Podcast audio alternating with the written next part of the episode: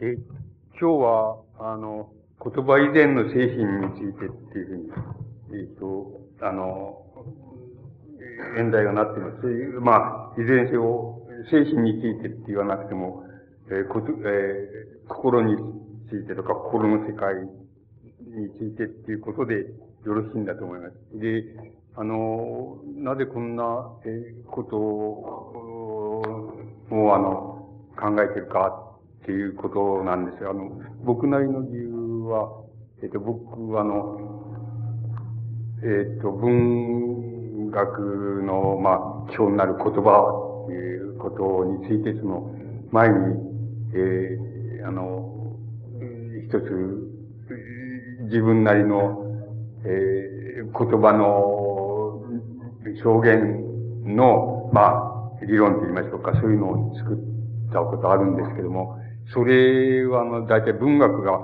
今、文字で書かれているわけですから、文字で書かれる以前の言葉、以後の言葉って言いましょうか、について、あの、うん、えー、論求した、その、世界なんです。で、あの、や、考えていってみますか、やっていきますと、あの、文学からはちょっと外れてしまうんですけども、つまりはみ出してしまうんですけども、あの、文字に書かれる以前の言葉、つまり音で、口で、音声で言ってた、そそういう言葉っていうの、あの、の、あの、理論っていうのもまた、あの、重要なんじゃないかな、っていうふうに思えて、あの、来たわけです。で、その思えてきたことの中には、あの、精神の世界、それから精神が、あの、はみ出す世界、それから精神が病む世界って言いますか、病気の世界っていうことの問題も含めまして、あの、日常を交わされているその音声による言葉っていうものの、あの、理論って言いましょうか、その考え方っていうのを自分なりに、あの、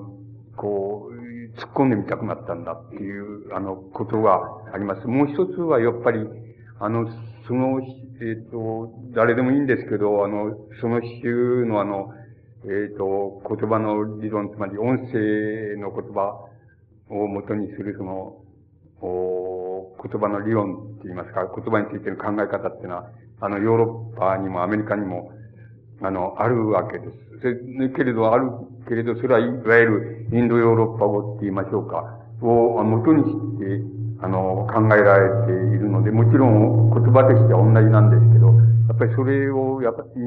僕が、なりにあの、自分らの言葉について、そういうことを、あの、こう、なんて言いますか、追求してみたいっていう、そういう欲求も別の方からありまして、で、あの、今日はその言葉、え、あの、それ、それを辿っていきますと、結局言葉以前の世界みたいなことにどうしてもいかないと、この起源と言いますか、発生と言いましょうか、そういう問題っていうのはなかなかうまくつかめないっていうふうに、あの、思えてきまして、えついその、なんて言いますか、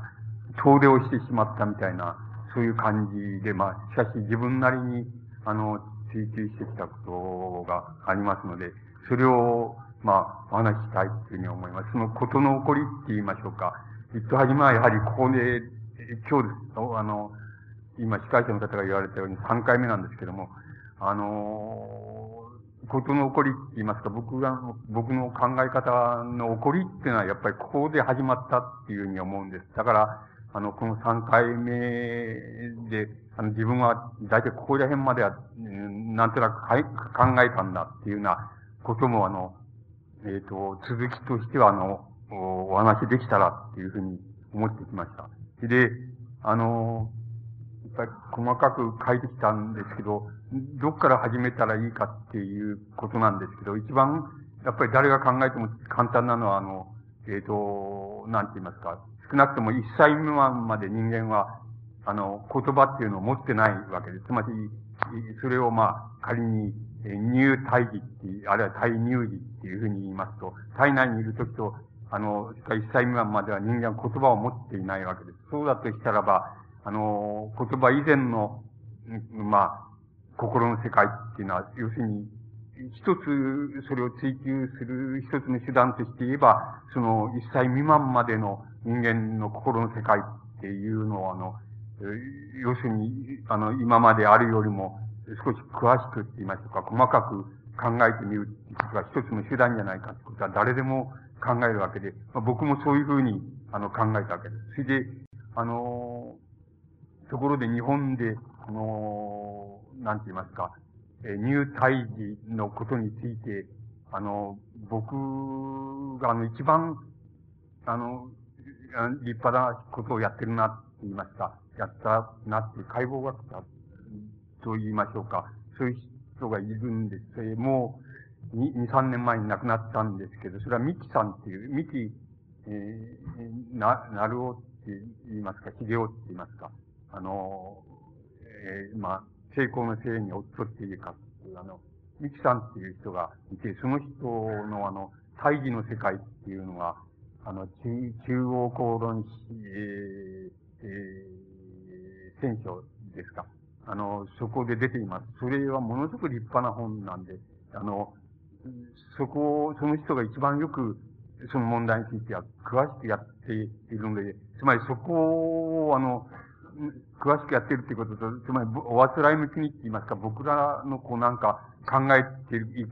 てるその筋道にとってもよく、あの、マッチする、そういう考え方をしておられまして、それで、あの、それを、やっぱり、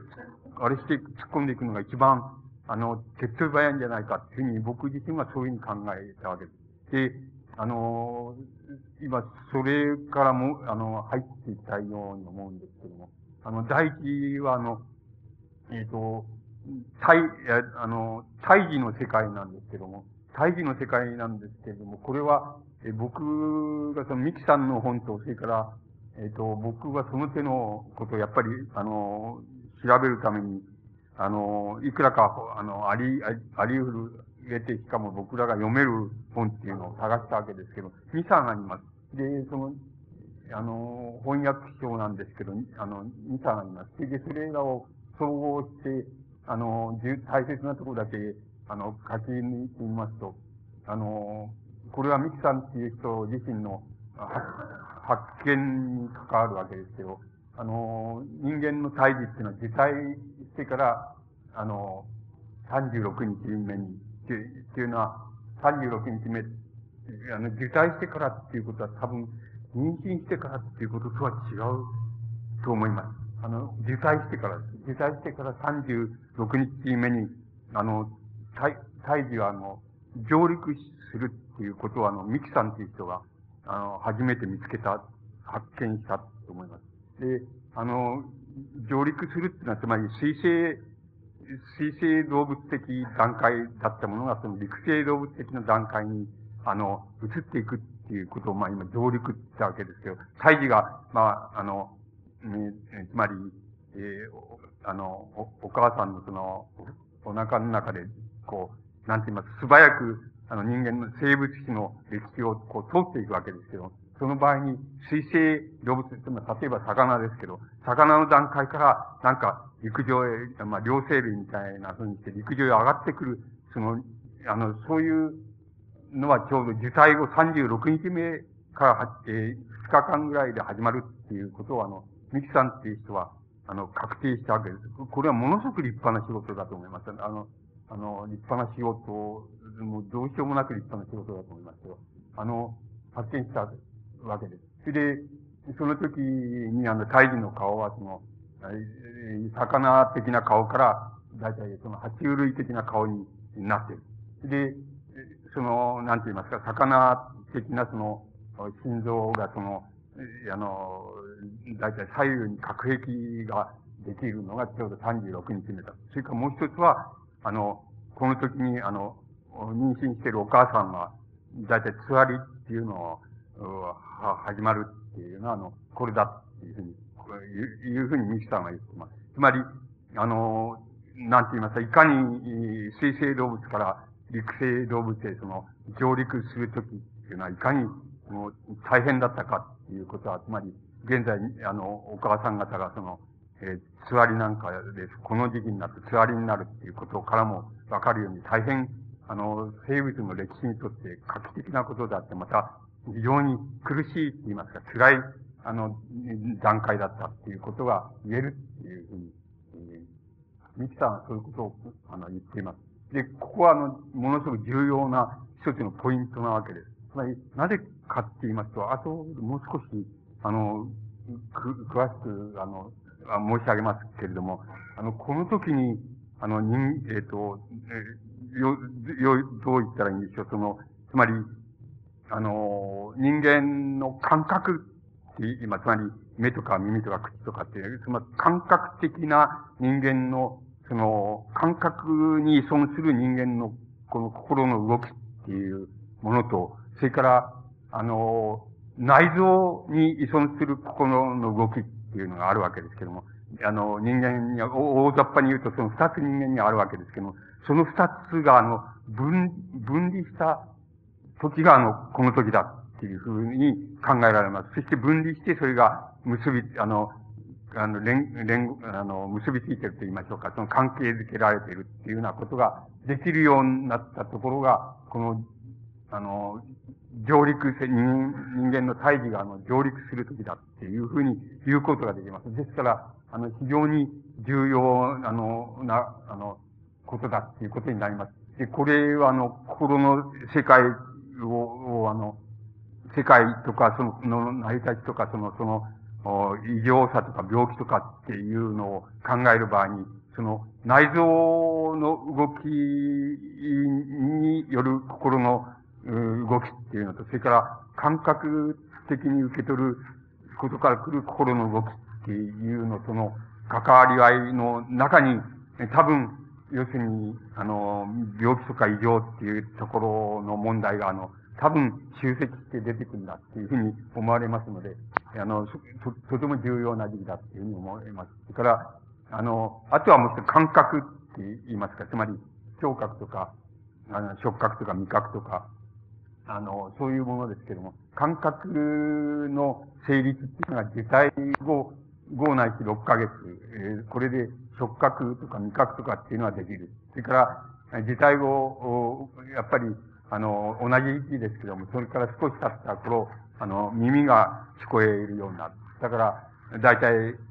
母親の声も、それから父親の声も、つまりよく慣れてる声っていうのは、あの、他の声と弁別できるようになるっていう、うえー、なります。それから、もちろん母親の心心臓の音、心音ですけど、心音は聞こえるようになるっていうのが、だいたい5、6ヶ月以降だとされています。つまりこのところで、あの人間の感覚の発生と言いますか、感覚の発生が始まるわけです。で、その感覚の発生っていうのは今言いましたように、心を、まあ、心の、人間の心の動きっていうものは、あの、あるいは心の世界っていうのを二つに大別してしまえば、その感覚に依存するその心の動きっていうのは、大体期限としてはこの、あの、受胎後5、6ヶ月以降に、まあ、あの、期限を持っているっていうことが、あの、言えるわけです。それから、もう一つ、もうもう少し後になりますけど、大体、受胎後、7ないし8ヶ月頃、あの、意識が芽生えていきます。それから、あの、やっぱり受胎後、そのから少し経った頃ですけども、あの、レム睡眠と言いますか。つまり、あの、うん、要するに、夢見ている状態と同じような、あの、睡眠の仕方っていうのを、大義がするようになります。そしてこの、ここのところで、大体母親と子供の関係づけている、まあ、栄養、栄養の関係とか、心の関係とかっていうのの、まあ、えー、移り方って、まあ、連絡の仕方っていうのは、ここら辺で完成されるっていうふうにされております。ですから、あのー、これ、これだけのところを考えますと、つまり、上陸点と、それから、感覚が、あの、成り立っていく。それから、あの、言葉が成り立っていくっていうような、あの、世界が、あの、どこら辺に起源を持つか、つまり、身体的起源を持つかっていうことが、あの、言えてくるわけだと思います。それで、あの、人間、これで、これはもう勝手にこちらがその、そういう、あの、なんて言いますか、模型を、簡単な模型を作って、書いただけですけど、あの、人間の心の動きっていうの、あるいは心の、まあ、異常でも病気でも何でもいいんですけども、そういうようなもの、人間の心の世界の動きっていうのは、あの、えっと、つまり、えー、あの、意識してされた世界で、あの、なんて言いますか、作られる、あの、心の動きっていうのはあるわけです。例えば、要するに、どういった一番簡単なのは、あの、しょっちゅうこのバカ野郎っていうふうに、あの、例えば、友達から呼ばれているのと、あの、おお前はいい、あの、いいやつだな、みたいなふうにしょっちゅう言われているのとは、まるで、それが長、えー、そういう状態が持続すると、まるで、その人に、の心に与える影響は、まるで違ってきてしまいます。つまり、それは、あの、なんて言いますか、いわゆる普通の意識された世界の現実社会の、あの、コミュニケーションの世界っていうのがそれです。つまり、あの、コミュニケーションの場合に、あの、えー、なんて言いますか、えー、こう、優しくされたり、それから、あの、温かくされたりっていうのと、冷たくされたりっていうことが、あの、持続的にある期間以上続きますと、それはあの、心に対して、あの、かん、あの、非常な大きな影響を与えるっていうことがあります。つまり、そういう世界があり得ます。逆に言いますと、あの、人間の心の世界でも、そういうふうにして、言葉遣いとか、あの、周りの人の、あの、き、あの、気分の取り方とか、関係の仕方っていうのを変え、変えれば、あの、その人の心の世界っていうのも変わってしまうっていうような、あの、そういう世界を、あの、どんな人間でも持ってるっていうことは、あの、確かなことなわけです。つまり、それは、要するに、意識された世界と、それから、現実の世界との間で行われる、その、なんて言いますか、関係の世界なんです。で、そういう世界、あの、人によってはそういう世界で、あの、全部、人間の心の世界なんか治っちゃうんだっていうふう、ここ治っちゃうし、あの、良くなっちゃうんだっていうふうに、あの、言う人もいますけど、そんなことはないので、あの、そんな簡単じゃないので、あの、えー、ないのですけども、でもそういうことだけで、あの、人間の心の世界が、あの、あの、良くなっちゃったり、悪くなっちゃったり、あの、そういうこと、あるいは人間の関係がギクシャクしたり、そうじゃなくなったりっていう世界があり得ること、あることはもう確実なんで、それは万人、あの、俺にはそんなのないよって言った、それは嘘なんで、あの、完全にそういう世界を誰でも持ってるってことは言います。もう一つ、あの、そういうふうに言いますと、もう一つそうじゃないと、つまり、あの、意識の、あの、意識された世界とその無意識の世界とが、こう、ごっちゃになったところで、つまり、あの、意識できるところで、あの、心っていうものが、あの、形成されている、そういう場面っていうのもあり得ます。で、あの、あり得ると思います。ですから、あの、人によっては、つまり、あの、こいついくら優しい言葉かけたって全然そんなの通じねえとか、そんなんで、あの、こいつには何もわかんないとか、こいつには、あの、こいつの気気分とか心っていうのは全く、あの、変わりもしないとかっていうことっていうのもまたあり得るわけです。その場合には、仕方なしにって言いますか、仕方なしに、要するに、あの、無意識の世界の表面のところまでは、どうしても降りていかないと、あの、その人の心を掴むことができない、あるいは心の動きを掴むことができないっていうことがあります。それから、あの、それでもまだ、あの、その人の心の世界っていうのは掴めないっていうことがあります。特に、次は、病気だとか異常とかっていうふうなことがある場合には、あの、そこまで行っても、なおかつ、どうしてもこう掴めない、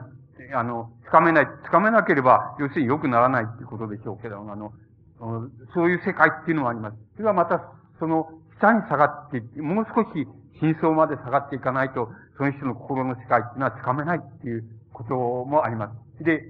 あの、また、それでもまだ、まだつかめないんだ。そしたらば、あの、仕方がないからって言いましょうか、もう、その人の、あの、無意識世界のその、核って書いてありますけど、一番最深層のところまであの、下がっていくよりしょうがないんだ。つまり、そこまで、あの、分け入っていくよりしょうがないんだっていう。つまり、分け入っていかなければ、その人の心の動きとか心の世界っていうのはつかめないよっていうふうな、あの、そういうこともあります。そうすると、あの、大変、もし、その、その世界に、あの、なんて言いますか、えっと、が、あの、うん、正常ではなかったり、それじゃあ、あの、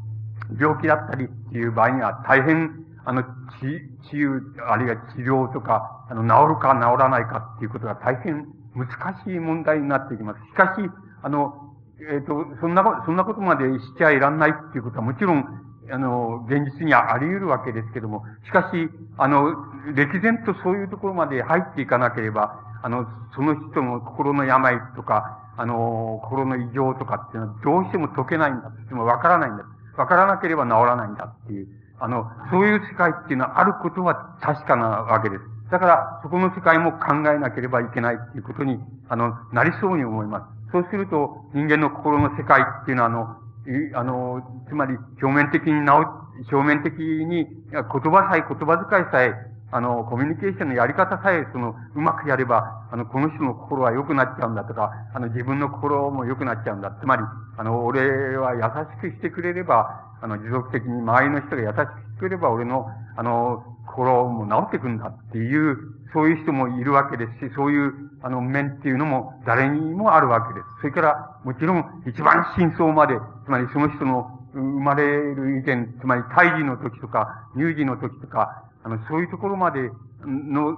その人の状態まで、あの、心の状態まで入ってきてくれなければ、あるいは入っていかなければ、あの、その人の、あの、あの、あの、病気とか、あの、異常さとか、あの、そういうものはわからないんだっていう、そういう世界もあり得ることは、あの、確かなわけで、そうしますと、人間の心の世界っていうのは、あの、こんな機械的なもんじゃないんですけれども、あの、分けてみ、みな、見ますと、いくつかの、いくつもの、あの、層って言いましょうか、層をなしてるっていうふうに、あの、考えるのが一番いいようなふうに、いいように思います。それで、うん、例えばね、例えば、あのあれ、よくこの頃は、あの、えっ、ー、と、割に少なくなったんだと思いますけれども、あの、減少の傾向にあるんじゃないかなっていうふうに思いますけど、あの、家庭内暴力っていうのがあるわけです。で、家庭内暴力っていうのがあります。それで、家庭内暴力っていうのは、あの、日本の、あの、特産物なわけです。つまり、日本のお母さんと、あの、人としてお母さんですけど、人としてお母さんと子供の間に起こるその家庭内暴力っていうのは、つまり日本だけにある、今のところ日本だけにしか見つかってない、あの、特産物なわけです。で、どうしてその特産物が日本の場合生ずるかって言えば、それはあの、胎児のところにもん、のところに一番の根源的な問題があるわけです。つまり、あの、胎、あの、なんて言いますか、日本のお母さんっていうのはあの、え、今は僕はよくわかんないんですけど、自分の子供、自分の子供ができた頃まではそうだったんですけど、あの、確実にそうだったんですけど、あの、子供、あの、えっと、胎児から、つまり、生まれますと、つまり誕生しますと、あの、まあ、どう言ったらいいんですか、つまり、まあ、エラ、エラ呼吸的な呼吸からその、肺呼吸的な呼吸に、あの、すぐに切り替わるわけです。その時、あの、多分、お医者さんなんかが、あの、あんまり、産声を開けないと、あの、こう逆さまにして、お尻かなんか引っ張いたりしますけども、つまり、おぎゃっていうことによって、の、あの、つまり、エラ呼吸的なものから肺呼吸的なものに移り変わるわけですけども、あの、そうすると、大体、うち、えっ、ー、と、日本のお母さんっていうのは、入院してても自分の家でもそうだと思うんですけど、そばに生まれた子供を置いてくれて、それで、お母さんが、あの、授乳の、すぐに授乳の練習って言いましょうか。あの、授乳の習慣づけみたいのをすぐに始めるわけです。で、お母さんが少なくとも、いわゆる産褥って言いましょうか。つまり、あの、産後の床について休養している期間中はすぐに、そばに胎児を置いて、置いてあって、それですぐに泣き出すと、お腹空いて泣き出すと、それでおっぱいやって、また話してって、そういうのをあの、お母さんがまあ3日で床上げすれば3日間、それで1週間なら1週間、そういうふうにして、あの、胎児をそばに置いて、あの、授乳の練習させて、それで、あの、おっぱい飲ませるっていう習慣づけをします。で、この、このやり方が、つまり家庭内暴力の根源なわけわけです。つまり、あの、このやり方は、もしお母さんが、あの、大変、あの、いい精神でゆったりして、それで、あの、なんて言いますか、旦那との間も円満で、その、まあ、経済的にもそんな不自由なしっていうような風であったらば、このやり方っていうのは、まず人類のその子供の育てる育て方の一方の極限をなす、なすわけですけども、極限をなすぐらい典型的にいい、いいやり方だと思います。それで、あの、ところが、もし、あの、もしお母さんがその時、例えば、低質の中はものすごく悪いとか、もう経済的に貧困の極地にあったとか、あの、その他いろんな事情でも、あの、自分が病気だったとかっていうことで、この、なんか、ここのところが、例えば、うまくいってなかった。例えば、うまくいってないっていうのは、いろんなことがあるわけです。つまり、あの、授乳症できなかったっていうことも、そう、そのうちに入るかもしれないですけど、あの、なんて言いますか、あの、心、心の中では、こんな子供育てるの、俺は私は嫌だねっていう思いながら、あの、まあ、仕方がないからおっぱいやってたとか、あの、そういう、つまり様々な、あの、障害、事情があるわけですけども、さ、様々な母親の心の事情でもって、それは、その時に、あの、対、あの、出産した新生児、乳児に、あの、そのまますり込まれますから、あの、それが、それが、つまり、なんて言いますか、本当にいい場合には、その、あの、母親っていうの世界っていうのは少なくとも、あの、生まれてすぐ直、直後から、まあ一週間とか一月とか、三日でもいいんですけど、その間、あるいは一年未満延長してもいいんですけど、その間、日本の母親のやり方っていうのは、あの、本当に母親の方が理想的って言いましょうか、いい精神状態だったら、もうこれは理想的な育て方になるわけです。で、こう、こうであった場合には、多分、あの、なんか長じて、思春期にその、なんか、あの、病気になったり、あの、心の病気になったり、それから、あの、異常になったりっていうことは、まずない、ない、くらい、この、大変異常と正常の、こう、行き来って言いましょうか、その壁って言いますか、それは高くなります。だから、そうですけど、もしだけども、母親がもしこの時に、様々な事情でもって、やむを得ない事情でもって、あの、いい精神状態になかったっていうふうになりますと、それはあの、やっぱり一種の、つまり家庭内暴力の根源になるわけです。なぜならば、あの、日本の母親育て方っていうのを、あの、えー、乳児の育て方っていうのは、どう考えても、母親が全世界だ。つまり、生まれてからある期間は、母親が全世界だっていう、あの、育て方をするわけです。この全世界がもし悪だったら、つまりっていうか、あの、障害があったら、あの、これはどうしようもなく、乳児はもう、どこにも行き場がないわけです。ない、あの、吸い込まれ方をするわけです。これは例えば、西洋のやり方っていうのは、あの、うん、例えば、生まれたらすぐもう子供を離しちゃうっていうのかもしれないし、僕はよく知りませんけど、あの、典型はよくわかってるんですけど、よくわかりませんけど、つまり、話しちゃってたら、多分、あの、なんて言いますか、胎児、乳児、あの、面白くない、あの、状態を、あの、すり込まれるでしょうけれども、その代わり、あの、これがもし母親が別に、あの、こう、なんて言いますか、精神的にいい状態であろうがなかろうが、あの、すぐに話しちゃうんだから、あんまり影響を与えないっていうことになるわけです。それ日本のお母さんの場合には、の育て方の場合にはもう全世界か、っていうことですから、全世界がいいか悪いかですから、あの、これは良かったらもうこれ以上の育て方はないわけですけど、もし何らかの障害があるならば、それは、あの、どうしようもなくすり込まれる。それは一番この核のところに、日記の核のところに吸い込まれるっていうふうに考えられるわけです。そうすると、あの、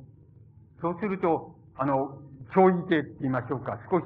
あの、学童期っていうか、春期、前期になる、なります、なって、家庭内暴力みたいなのが起こるのは、それなわけです。つまり、あの、そういうふうに起こった場合に、お母さんの方は、つまり、それだけ、つまり、乳、どう言ったらいいんですか、つまり乳児の時、あるいは胎児の時、乳児の時、自分の精神状態はあんまり良くな、なかったとか、自分の家の経済状態は良くなかったって、あの時は、あの、赤ん坊によくやってやれなかったなっていうようなことを、は、お母さんは自分で知ってますから、あの、少し子供が大きくなってからは逆に、あの、ものすごい可愛がり方、異常な可愛がり方をしたり、異常な教育ママになってみたり、あの、なんて言いますか、異常に譲歩してしまうわけです。あかん、あの、子供のなんか暴力に対して、異常、あの、異常に譲歩してしまうわけです。で、譲歩してしまうのはなぜかって言ったらば、つまり、全世界か、それとも、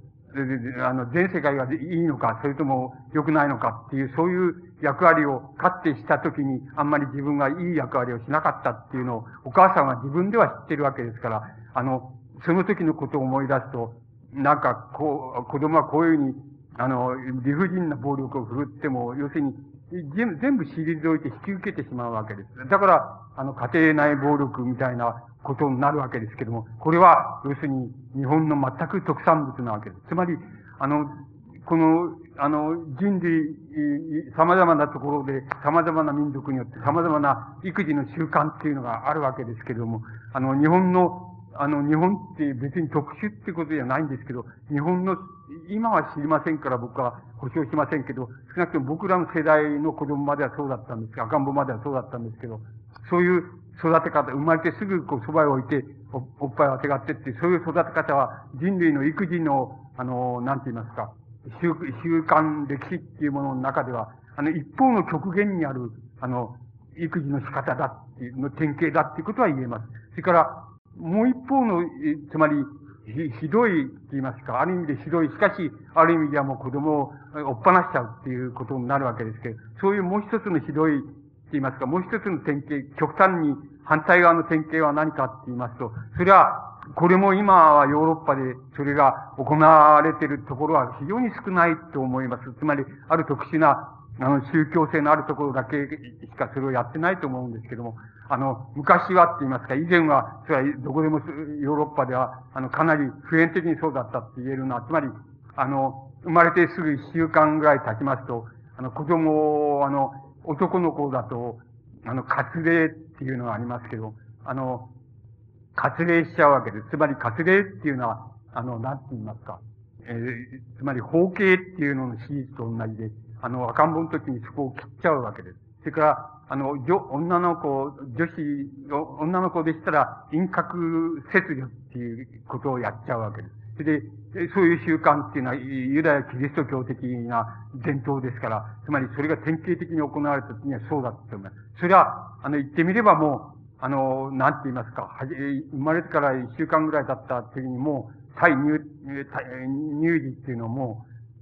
なんか、まあ、それいろんな意味付けがありますけど、できるでしょうけど、まあ一つの意味付けは、要するに虚勢しちゃうっていうことです、だと思います。あの、虚勢しちゃうっていうこと。それ虚勢しちゃうっていうことの影響っていうのは、あの、多分、ヨーロッパっていうのを作ってきた、ヨーロッパ文明、西欧文明を作ってきた原動力だと思います。それは、いい面も悪い面もあります。つまり、悪い面もあると思います。つまり、いい面っていうのは何かって言ったらば、あの、そういうふうにしますと、要するに、あの、人間っていうのは、無意識の核のところで虚勢されてるって言いましょうか。虚勢を受けてるわけで、その傷がありますから、あの、非常に、えっ、ー、と、人間っていうのは内向的になってくるわけで、内向的で、よくものを、ある意味では、ものをよく考えるとか、あの、考えの、考える世界とか、あの、感じる世界とか、つまり、そういう内、いわゆる内面の世界ですけど、内面の世界に心が向い、て向いていくっていう、あの、傾向性を、あの、持つようになります。それは、要するに文学、例えば文学、芸術、哲学、科学っていうのを発達させてきた、その、原動力であろうっていうふうに思います。つまり、ヨーロッパの原動力であろうと思います。それはいい面だと思います。悪い面はた多分、あの、なんて言いますか。要するに、冷たい、冷たい、つまり冷たい社会っていうのを、言い方をすれば冷たい社会を作ってしまったっていうことだっていうふうに思います。それは多分西洋文明の悪い面だと思います。つまり、あの、えー、あの、すぐに、あの、体、乳児、胎児を追っ放してしまうっていうことで、あの、母親から追っ放してしまうっていうことと、それからすぐに活例みたいな虚勢しちゃして、内向的にさせちゃうっていう、まあ、そういう習慣だから仕方がありませんけれども、あの、そういうふうにしちゃう。それは、やっぱり日本の胎児の育て方とちょうどなんて言いますか、対照的にある人類の、まあ、いわゆる、その育児の、なんて言いますか、習得って言いますか、方法だっていうふうに言うことができます。それは、あの、どちらも多分、一長一短あるでしょうし、なんかこれに倫理的な意味はなかなか、つまり、これが全、こちらが良くてこっちは悪いんだとか、こっちが悪くてこっちはいいんだとか、つまり、こっちをやると、こっち、こっちをやるから甘えの構造ができるんだとか、あの、こっちをや、や、あの、やるから冷たい社会ができるんだとかっていうふうに、一口に、そういう心理学者もいますけども、そういうことを簡単に言っちゃいけないので、様々なニュアンスで、その利点と欠点とが、あの、生じて、あの、来ているというふうに思います。それは文明の歴史が語っている通りで、そういうようになっていると思います。あの、日本の、あの、社会では、そういう、あの、積み重なりが、やはり、あの、一つの、つまり、えある意味で甘えの構造を作っていきますし、ある意味で、あの、なんか家庭内暴力みたいな特産物を生み出したりするって、まあ、その他様々、あの、様々なニュアンスで、あの、日本の、あの、なんて言いますか、あの、子供の育ち方、それから、あの、人格の形成のされ方とか、文明文化のあり方っていうようなものの型をその、そういうものが決めてしまうし、決めていってるっていうことは言えると思います。それは、あの、弱点と思えるものと、それから、利点と思えるものと両方あります。西欧の社会でもそうです。あの、その、利点と思える点と弱点と思われる点と、あの、両方あります。で、あの、それが、やはり、あの、言ってみますと、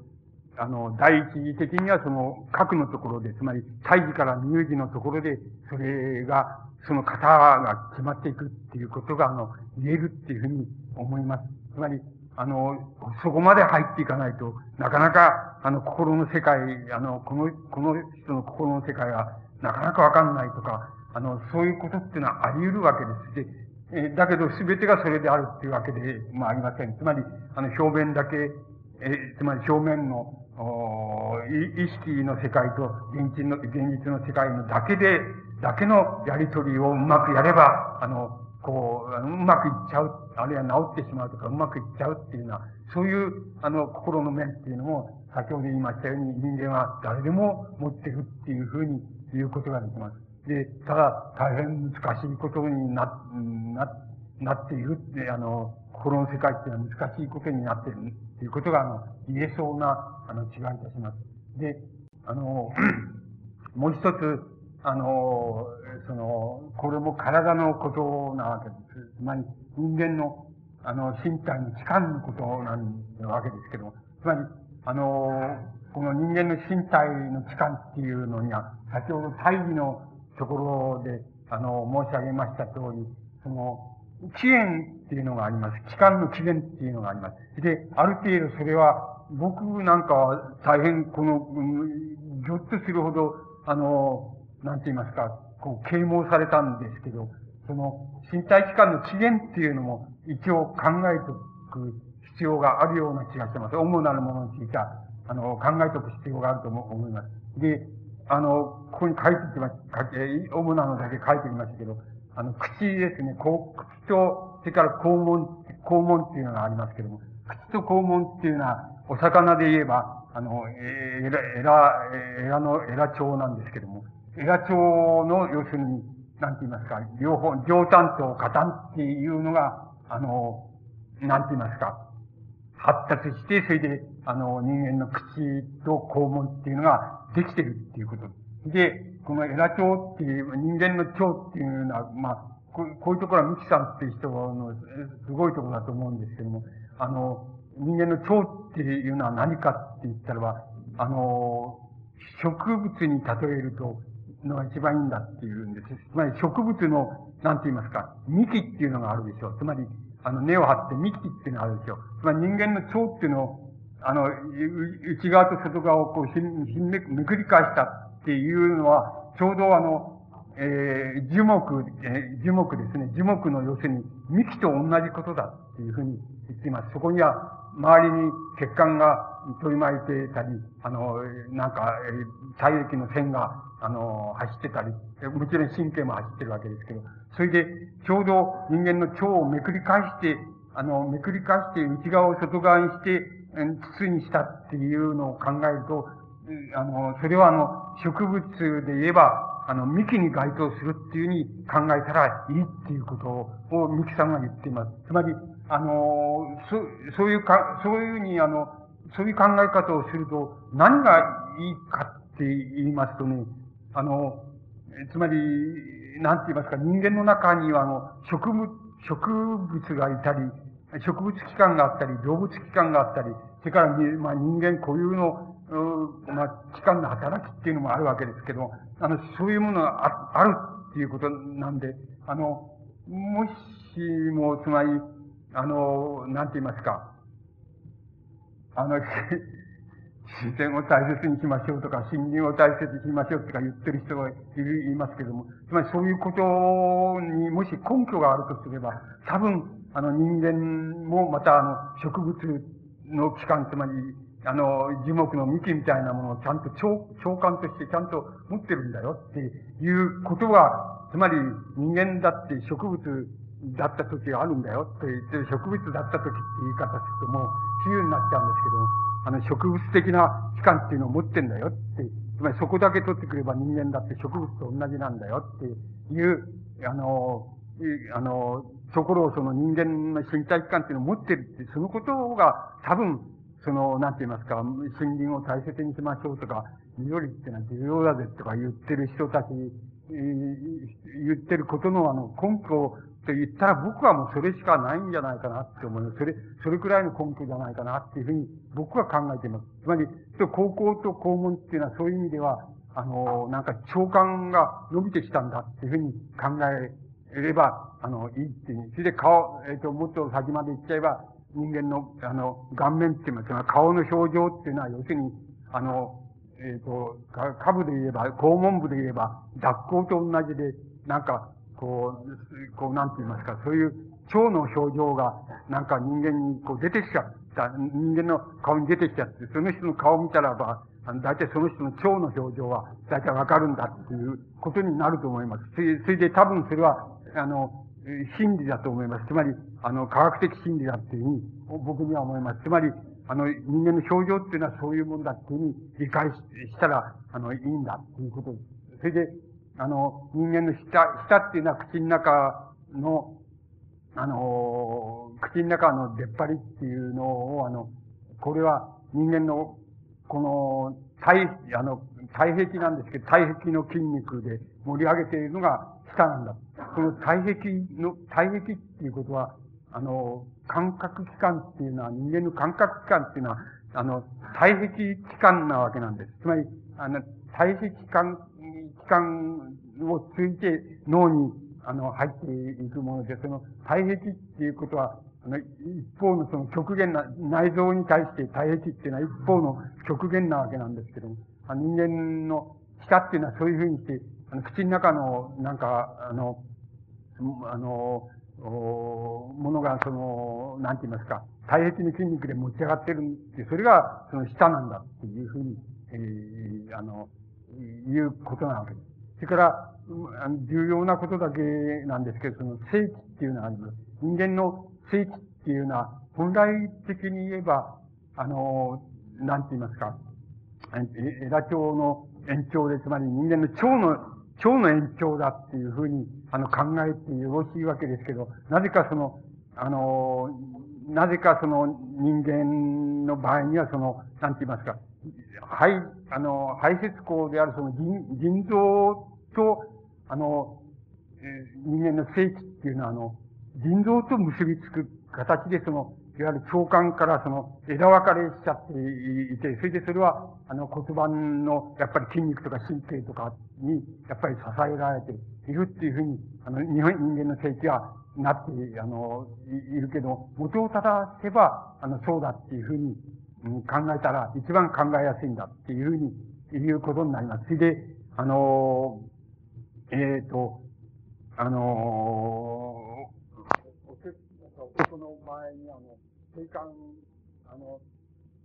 定冠を取り、あの、定期が、あの、発生するか、送り込むかんですけど、仕事なく申請っていうのと、尿道とは、あの、合致したところで、要するに、あの、膀胱や直腸の神経とその骨盤のところで、あの、こう、支えられ、結びついて、また、あの、こう、取り巻かれているっていう、それが人間の正規だっていう、あの、それから、あの、女性の場合でも同じ、同じです。つまり、同じで、あの、もし、あの、正規、正規に、あの、聖戦にその精子が、あの、満ちてくると、それから、満ちてくるとその運動を起こして、それで、あの、お完璧、あの、管の、その、立動が起こって収縮したときに射精するっていう。それ、でこの女性の場合でもそれは、その形っていうのは、緩い形で、同じ形で持続されるっていうことが、あの、人間の正規の役割だっていうふうに、あの、うこう、考えていいわけです。で、あの、これで何が重要、つまり、これが重要なことの一つなんですけど、何が重要かっていうことになるわけですけども、あの、あの、なんて言いますか、あの、うん極端なことを言いますと、男性でも女性でも、要するに、もし性的なの、快感って言いましょうか、快感っていうのを売るだけだったらば、あの、異性を必要としないっていうことがあるわけです。異性異性と必要としなくても、あの、快感だけが性行為だとすれば、あの、必要としないっていうことが、あの、極端に言えば言えるわけだと思います。で、それは、あの、なんて言いますか、女性の、なんて言いますか、フェミニズム運動って言いますか、あの、女性解放運動の、えー、人の中で、あの、非常にラジカルな、女性の、あの、主張の中にはそれがあります。つまり男性なんてのはいらねえんだって、あんなものはいらないんだっていう主張が根底にあります。それは、やはりその通りなんで、それ通りなんで、あの、男性も、あの、同じです。男性もあの、なんて言いますか。えー、要するに、男性器の気頭背部に、あの、なんて言いますか、性感が、あの、集中しているところがあります。女性だったら、陰核っていうふうに言われているものに、あの、性感が集中しているところがあります。だから、あの、そこで、あの、異性を必要としないで、あの、快感を売ることはできるってことは、あの、男性でも女性でももちろん同じなんで、同じなんです。だから、それで、またそれは、あの、フェミニズムの一種の根拠になっているわけで、あの、女性解放運動の非常にラジカルな人たちはそういう主張をしています。つまり、男なんてのはいらねえ、いらねえんだっていうふうに、あの、いうのが、あの、基本にあります。で、それは確かにそうであって、男もまた女の人をいらない、そういう意味ではいらないっていうことに、あの、なります。それだったら、あの、つまり、なんて言いますか、の挿入っていうことは何なんだろうかっていうことになるわけです。つまり、あの、挿入っていうのは何を意味するんだろうかっていうことになるわけです。そこは、とても、あの、重要な点になるわけです。重要なことになると僕は思います。つまり、あの、正規の挿入っていうのと受け入れっていうのは一体何を意味するんだっていうことは、とても重要なように思います。で、とても重要なことを、あの、全部、あの、言うことができないですから、あの、ここでは、あの、必要なところだけ申し上げますと、一つは、あの、えっと、あの、正規の挿入っていうのは、あの、要するに、あの、食って、つまり栄養、あるいは命を養うっていうことですから、つまり、それなしにはその、あの、赤ん坊の場合はすぐわかりますけど、あの、乳児は、あの、授乳する、されること、あるいは、あの、授乳に準ずることをされなければ、自分では栄養を取ることも、買ってくることもできませんから、あの、すぐ死んでしまいます。だから、生命維持のために、授乳、あるいはそれに準ずる、あの、母親の、お行為っていうのは必要なわけです。それと、あの、同じ意味合いで、その、なんて言いますか、あの、栄養摂取っていうことと、比喩的に言いますと、挿入と受け入れっていうのは栄養摂取っていうことも、あの、広い意味で、その中に含まれているっていうふうに考えるのが、この際いいんじゃないかっていうのが僕の考え方です。そうすると、その場合には、あの、そういうふうに考えると、男性がその場合には母性的なあの、意味合いを持つよう、あの、役割って言いますか、意味合いを持つように、持つように考えられますし、また、女性は、あの、乳児的な役割を持つ、あるいは意味合いを持つっていうふうに考えることもできると思います。それで、重要なことは、これは、授乳っていうことと、あの、逆だっていう、逆関係で、あの、授乳っていう場合には、母親はいつでも、あの、男性的でありますし、また、それは日本の場合だったら、世界全体でありますし、それから、あの、赤ん坊にとって、あの、異性といえば、母親しかいない、あるいは母親のおっぱいしかないっていうことになりますから、それは母親はいつでも男性的であって、乳児の時には子供は、男であっても女であっても女性的であり、あの、授乳を受けなければ、あの、生命を維持することができないっていうことがあります。で、あの、だから授乳っていうことと、あの、一種の逆の関係にあるっていうことが、あの、多分、挿入と受け入れっていうことの、あの、とても大きな、あの、意味合いじゃない、意味だろうなっていう、この際、そういうふうに考えます。で、もっと、あの、複雑で、もっと微妙でっていうようなことが、その中に、あの、含まれています。しかし、それは、あの、それはこ、ここで、あの、申し上げてもしょうがないだろうというふうに思いますし、あの、全部を申し上げるのはなかなか難しいように思います。だから、あの、いずれにせよ、それが、あの、なんて言いますか、あの、挿入っていうことの、あの、が、あの、持っている、要するに、広い意味の、あの、こうなんか、食摂取行為、あるいは生命維持行為っていうことに該当するっていうふうに考えるのが、ひとまずここではよろしいんじゃないかっていうふうに思われます。で、これは、あの、とても重要なことの、あの、一つになります。で、もう、あの、いくつかありますけど、もう一つ重要なことは、あの、えっ、ー、と、なんて言いますか。あの、花で、花の役割です、で、花の役割っていうのは、あの、ご承知の通り、現在、二つあります。で、一つは要するに、匂いを、あの、嗅ぐ、そういう役割です。それから、もう一つは、あの、呼吸、呼吸を、まあ、あの、なんていうんですか、あの、鼻から、あの、空気を吸ったりとか、あの、吐いたりっていうのは、呼吸作用をする役割と、その二つが、あの、人間の鼻には、あの、あの、あるわけです。で、ところで、これはやっぱりこの、この上陸っていうことと関わりが、あの、あるわけですけど、この役割、花の役割っていうのを、の元を正していくとします。元を正していくとすると、まあ、魚なら魚っていうのに行き着きます。で、魚の時には、あの、なんて言いますか、魚の時に、あの、なんて言いますか、あの、こう、エラのところで、えー、要するに、水の流れ、流れている水の流れを感知したり、で、流れの中から、あの、水の中に溶けている酸素を、あの、吸収して、するっていうことが一つあります。で、あの、もう一つは魚の場合には、あの、えっ、ー、と、なんて言いますか。あの、水の、なん、えっ、ー、と、つまり、嗅覚の起源です。水の、まあ、一種の匂いなんですけど、それから、あの、呼吸器官とに現在、あの、分かれているわけですし、機能もそういうふうに分かれているんですけど、元を正せばそれは一つのエラであって、あの、エラの中で、要するに水の中に溶けてある酸素を吸収したり、あの、そこで水の流れのその質を、あの、感知したり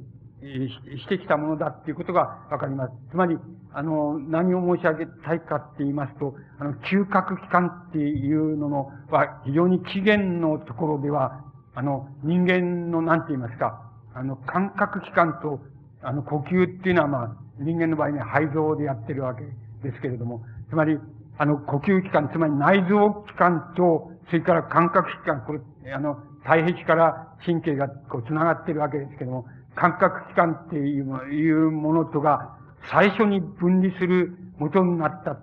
その、ところのその感覚っていうのは何かって言ったら、それはあの、嗅覚だっていうことがわかります。つまり、嗅覚っていうのはとても、あの、重要、重要でまた一番原始的、ある意味で一番原始的な、あの、感覚になるわけですけども、それは、同時にあの、人間の心の動きが、要するに、内臓の動きっていうものと、それから、あの、なんか目でなんか衝撃的なことを見たために、あの、見たためにその驚いちゃったとか、あの、びっくりしちゃったとか、悲しくなっちゃったとかっていう、そういう人間の心の動きがあるわけですけど、感覚から入ってくる心の動きと、それから内臓器官のその動きから来る心の動きとが、最初に、あの、分離する、あの、場所っていうのが、あの、この嗅覚器官が、あの、分離する場所であり、それは遡っていけば、要するに水生動物が、あの、なんて言いますか、水の流れっていうのから、その様々な、あの、なんて言いますか、あの、水の質を嗅ぎ分けたり、それから、あの、なんて言いますか、呼吸、呼吸の代わりに、まあ、水に溶けている酸素を、あの、エラの中から体内に吸収したりっていうことですけど、その、お期間が、あの、なんて言いますか、最初に分離する場所がそこだったっていうふうに言うことができます。ですから、あの、人間の心の形成っていうことを、あの、非常に、あの、起源のところまで、あの、言ってしまえば、あの、ここの、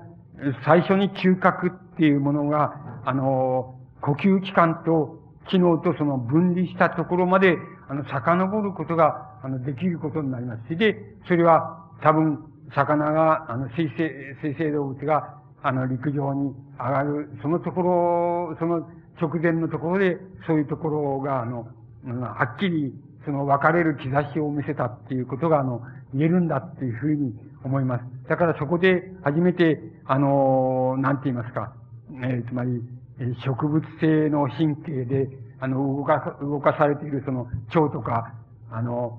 肺だとか、胃だとか、心臓だとか、そういうものと、それから、あの、体壁の神経ですけども、あの、筋肉とか、体壁からやってくる、あの、内臓の、にやってくる、まあ、神経がやってきて取り巻いてるわけですけど、そういう神経とが、あの、分離して、それでそれが結びつくっていうのは、最初のサイクルっていうのは、あの、そこら辺で出来上がってくるっていうのは、ことが、あの、えー、言えるわけです。で、あの、なんて言いますか、つまり、あの、人間の心の世界っていうのは、あの、何でしょうかって、つまり心っていうのは何でしょうかっていうふうに言う場合に、その何でしょうかっていうことを言うことは大変難しいんですけれども、あの、何が心の、人間の心の動きの元になっているでしょうかっていうふうに、あの、言います、言えば、それは二つあるん、えを対別すれば二つあって、一つは要するに、あの、内臓の動きっていうようなものが、あの、心の世界の動きを決めていく面っていうのがあると。しかももう一つはそうじゃないと、感覚器官、体壁から、あの、体壁から出ているその、神経によって脳につながっている、その、なんて言いますか、あの、そういう筋肉とか神経とか、その、そういうものが、つまり動物性の、あの、神経っていうことになりますけど、動物性の神経に動かされて、それが元になって起こってくる心の動きと、その二つが、あの、あるだろうなっていうことは、あの、言えそうな感じがしてくるわけです。あの、その場合に、なんか一週間、内臓の動き自体が即座に人間の心の動きだっていうふうには、なかなか、あの、言い難いんですけど、そういうものの、まあ、僕なんかはその、えっ、ー、と、表出っていう、あの、現れっていうことですけど、表出っていう概念を使うわけですけど、そういう心の動きの、その内臓から来る心の動きと、それから、その、感覚器官から来る心の動き等が表出されたものが人間の心の動きなんだっていうふうに考えられると、およそのところの、あの、検討は違わないんじゃないかっていうふうに思われます。例えば、あの、なんて言いますか、あの、例えば、僕らが現実的に急になんなんかあの、ものが起こってきたとか、あの、こう急に突然なんか、あの、驚くべきその事態っていうのに突然ぶつかったりすると、すぐに、あの、心臓がドキドキしたりとか、まあ、あの、血管が収縮したりとか、まあ、そうお医者さんがよくご存知でしょうけども、あの、そういうことが、あの、つまり内臓の動きっていうものが、あの、心の、つまり、あの、ドキドキって言いましょうか、興奮って言いましょうか、そういうのを、あの、誘っちゃうっていうことがありますし、また、例えば、腸なら腸、腸が、あの、は、あの、つまり下痢かなんかで痛いんだとか悪いんだっていうと、なんとなく、あの、憂鬱になったり、心が憂鬱になったりとかっていうことがあり得るわけですし、また、胃が、胃なら胃がその、なんか、悪いとその、なんとなく、そのう、鬱陶しくてしょうがないっていう心の状態になるっていうことがあります。つまり、こういうことは日常、あの、よく体験してるわけですけども、つまり、内臓の動きが、あの、心の動きに表出されるっていうことは、あの、しばしば起こるわけです。もちろん、あの、うん、あの、もちろん、あの、逆に、感覚的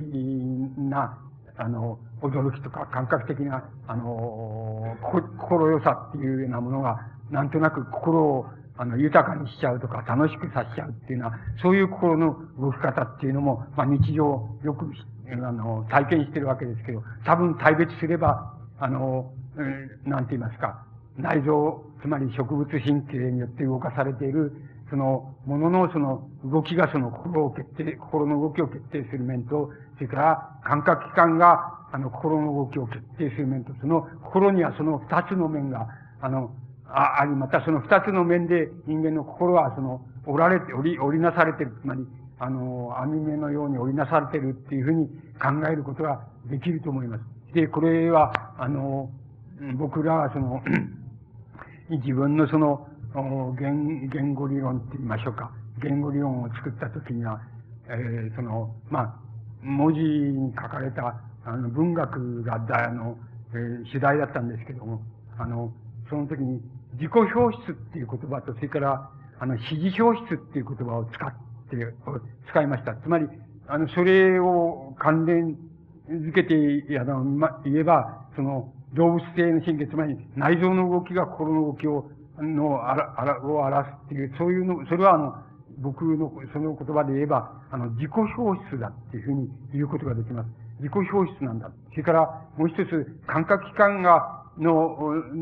が、あの、反映してその心が動くっていう場合には、それは、あの、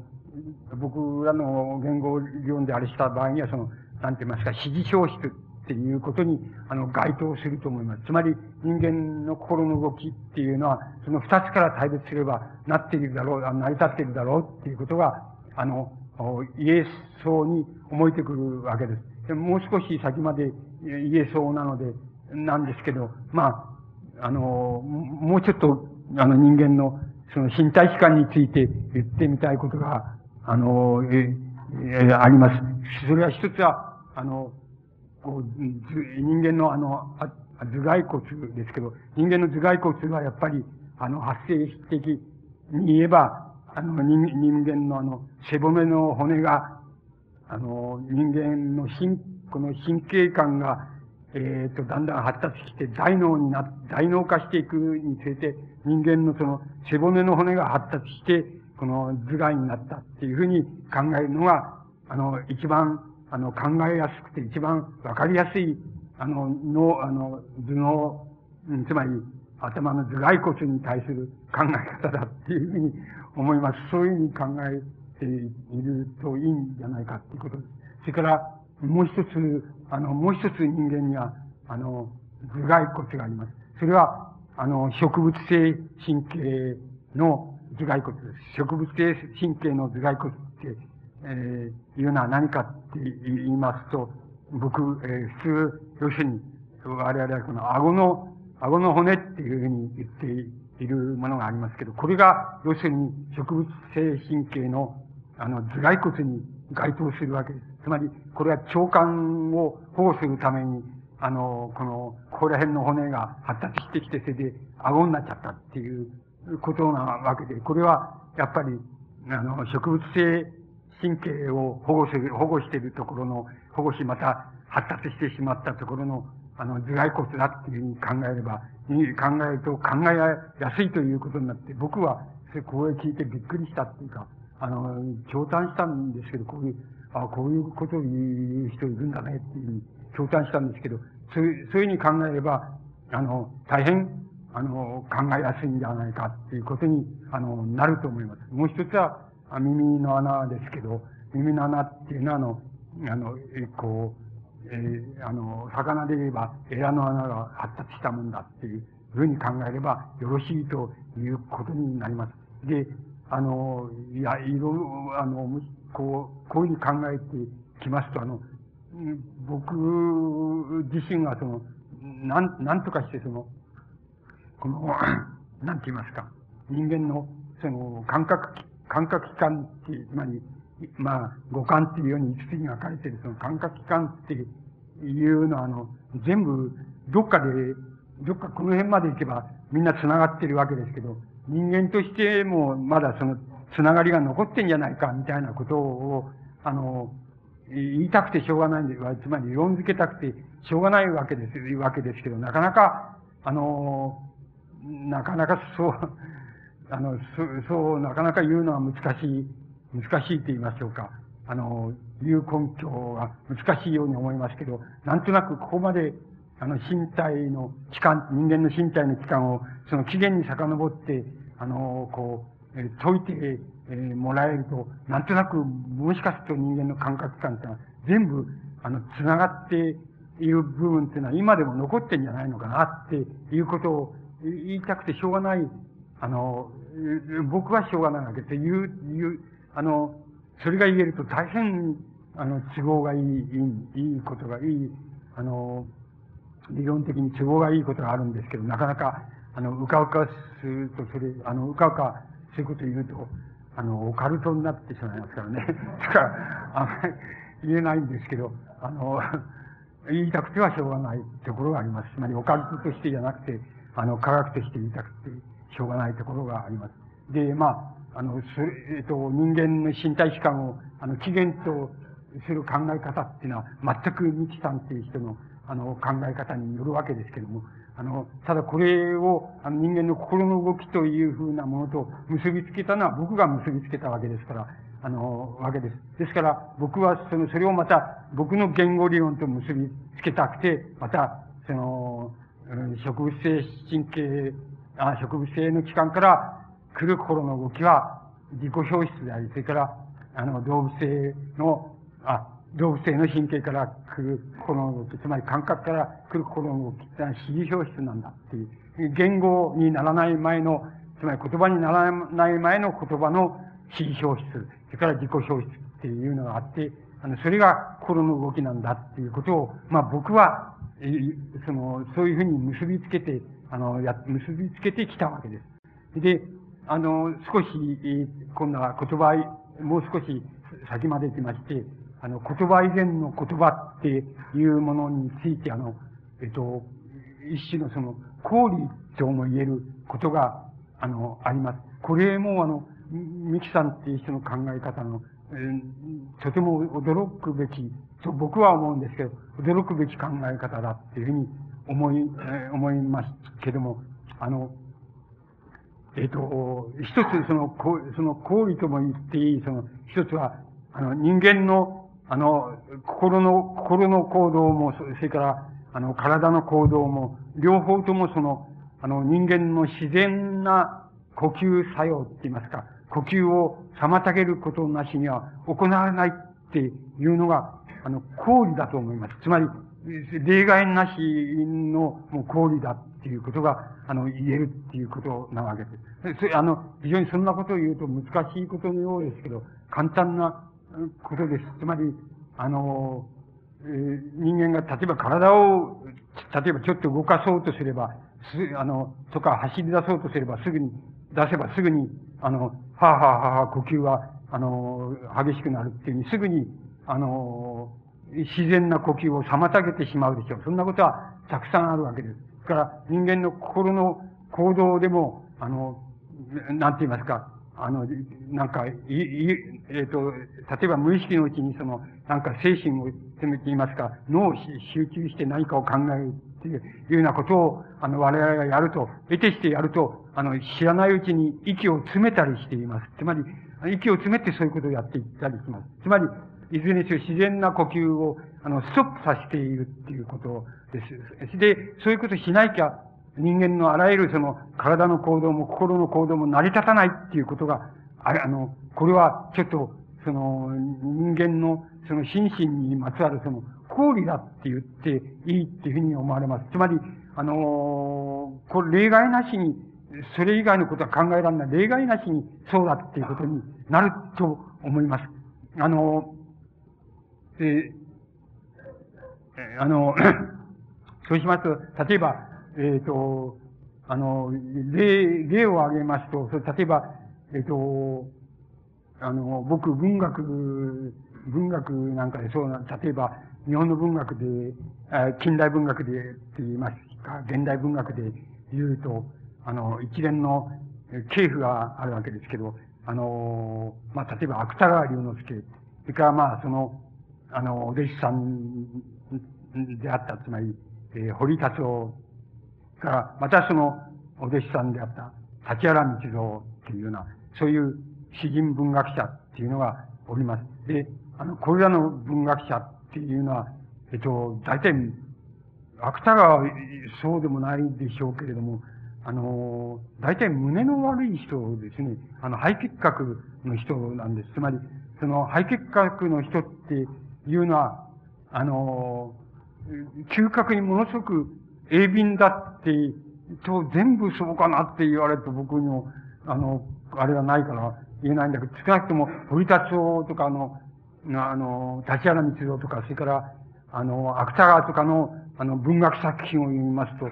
あの、とてつもないところで匂い、匂いっていうことを、とてつもないところで匂いが出てきたりします。それから、とてつもないものに、あの、匂いと言ってみたりしています。例えば、あの、ホイタチョなんか、あの、美しい村かなんか、そうだと思うんですけど、なんか、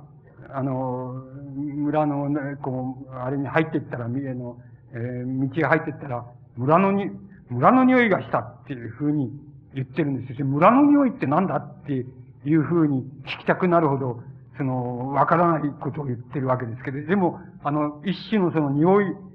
あの、匂いが鋭敏で、その、匂いでもって、なんか、何かを言っちゃうっていうことになってるんだと思います。あの、雰囲気を言っちゃう。雰囲気を言う場合に、匂いっていうふうに言ってるんだと思います。もちろん、例えば、柳田国をなんかもあの、村の匂いっていうようなことを言います。この場合はしかし、あの、い、あの、匂いが鋭敏だっていうよりも、あの、村、あの、昔は、あの、村なんか、農村なんか行くと、あの、あの、農村、例えば、お盆なんかに農村行くと、なんかみんなせ、線香の匂いが村中に漂ってんだっていう、そういう意味合いで匂い、村の匂いっていうふうに言ってるんです。それは線香の匂いのことを言ってるんです。ところが、あの、堀田町とか、あの、芥川にもありますけども、あの、立原道夫なんかの場合には、匂いって言った場合には、な、なんかの、なんかの匂いっていうふうには、ちっとも言ってないし、そういうには受け取れないんですけど、とにかく、ある、その場所のその雰囲気って言いましょうか。我々だったら雰囲気と言うべきところを、匂いと言っちゃって、あの、匂いがするっていうふうに言っちゃってるんです。あの、くらいあの、匂いが鋭敏だと思います。で、あの、なぜ匂いが鋭敏なんだって、あの、喘息の患者の人も、あの、あそうです。うちのサイクルもそういうとこありますけども、あの、そう、そういうとかって、あの、僕なんか、あの、が、おせんべいなんかつまみにすると、あ、せんべいの匂いするとかって、すぐやられますし、あの、なんか、えっと、すごい人がいて、あの、玄関先に、あの、で、玄関の戸を開けた途端に、このうちは猫を飼ってるっていうのはわかるとかいう、そういう人もいますしね。とにかく、ものすごく鋭敏です。それで、あの、なぜ鋭敏だろうかって、なぜ鋭敏なんだろうかっていうことを理屈づけるとすれば、要するに、あの、呼吸が、つまり、生理的にっていうか、呼吸器官が生理的に、あの、病気、あるいは異常であるからして、この人は、呼吸、この人たちは、あの、要するに匂いに鋭敏にならざるを得ないんだっていうふうに、逆に、つまり、この、なんて言いますか、鼻のところの、つまり、うん、この、なんて言いますか、内臓、内臓感覚と、それから、あの、うん、五感の感覚とのが分離して結びついたっていう、その起源だと申しましたけれども、それ、こういう考え方からすれば、あの、そういうふうに言うことができると思います。つまり、あの、呼吸器官がもともと悪い、身体的に悪いんだから、これはもう、あの、嗅覚が鋭敏ならざるを得ないっていう、あの、鋭敏ならざるを得ないじゃないかっていうふう、いうふうに、あの、言うことができるんじゃないかと思います。もしかすると逆に、あの、鈍感になる人もいるのかもしれないけど、僕はお医者さんでもない、お医者さんじゃないし、えー、その、確かめたことないんですけど、少なくとも僕が知ってる文学的な範囲、えー、あるいは現実的な範囲で言えば、あの、胸の悪い人と、とか、あの、喘息の患者さんっていうのは、大抵匂いが得れるんだっていうふうに、あの、僕はそういうふうに、あの、理解しています。それは多分、あの、呼吸器官と、その、あの、嗅覚みたいな感覚器官と、と、とが、いつでも相矛盾するもんだ。つまり、人間はあの、心身の行動をする場合に、必ず、その、なんて言いますか、呼吸器官を妨げるには、には、それはできないんだってことに、そういうふうに体は出来上がってっていうふうに考えれば、要するに、これは氷、氷の一つの、なんて言いますか、形と言いましょうか。そういうふうに考えれば、あの、そういう考え方ができるように思います。で、これは、あの、とても、えっと、何か、あの、いや、あの、重要なことが含まれてんだって、この、この起源には何か非常に重要なことが、あの、心の問題としても重要なことが含まれてるんだっていうふうに僕には思いますけれど、思いまして、絶えず、あの、つまり、あの、芥川とか堀さんとか、あの、その文学っていうのを考える場合に、絶えずいつも頭に引っかかっていますけど、あの、うまくそれを、心の問題として何何が重要なのかっていうことをうまくまだ言えないような気がします。あの、こう、ま、まあ、違う、こういう例もあるわけ。つまり、一つは、まあ、例えば分裂描写っていうような死ぬことができるって、つまり、例えば、誰でも死ぬことはできますけども、あの、自分で自分の首を絞めて死ねって言われると、大抵普通の人だと、あの、どっかで、えつまり呼吸を止めることと、それから、あの、その、なんて言いますか、自分が感覚的な圧力を加えていることとが、どっかで相矛盾するもんですから、あの、苦しくなると大抵話してしまうと思います。で、ところが、しかし、もし病的だったとしたらば、両者の関係が病的だとしたらば、話さないと思います。話さないで、あの、こう自分で自分の首を絞めて死ぬまで首を絞めるってことができると思います。で、できると思いますし、また、あの、金沢の中に、あの、水をいっぱい入れて、それで顔をこう、あの、突っ込んで、それで、それで息を止めて、これで死のうと思ったって、多分普通の人は苦しくなったら、あの、顔を上げちゃうと思いますけれども、あの、もしその、なんて言いますか、あの、身体的行為と、それからその呼吸との関係がう、うまく、こう、なんて言いますか、反比例ししないっていうふうに出来上がってとしたらば、あの、それで死ねると思います。あの、死んじゃえるっていうことがあり得ると思います。つまり、あの、そういうことが、あの、まあ、一つの例で、また例なんですけども、つまり、なぜそういうことが可能かって言ったらば、多分、あの、呼吸器官とその自分の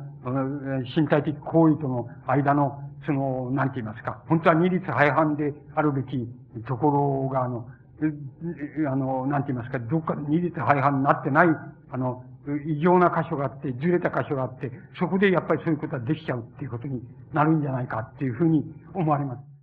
そうしますと、あの、何が、えー、何が、あの、言える、言いたいのかって、言えるのかって言いますと、その、あの、つまり、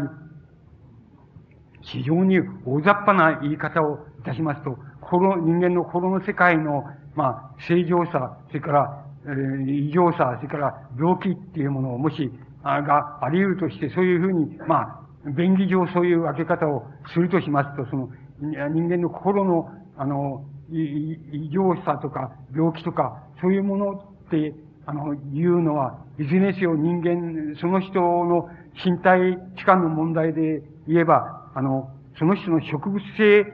植物性の、あの、神経器官、あるいは内臓器官っていうものの、あの、神経的な、この作用と、それから、感覚器官の神経的な作用と、との、その、間に何らかの意味で、その、ズレがあったり、あの、えわだかまりがあったり、それから、あの、なんて言いますか、えっ、ー、と、うん、こう、あの、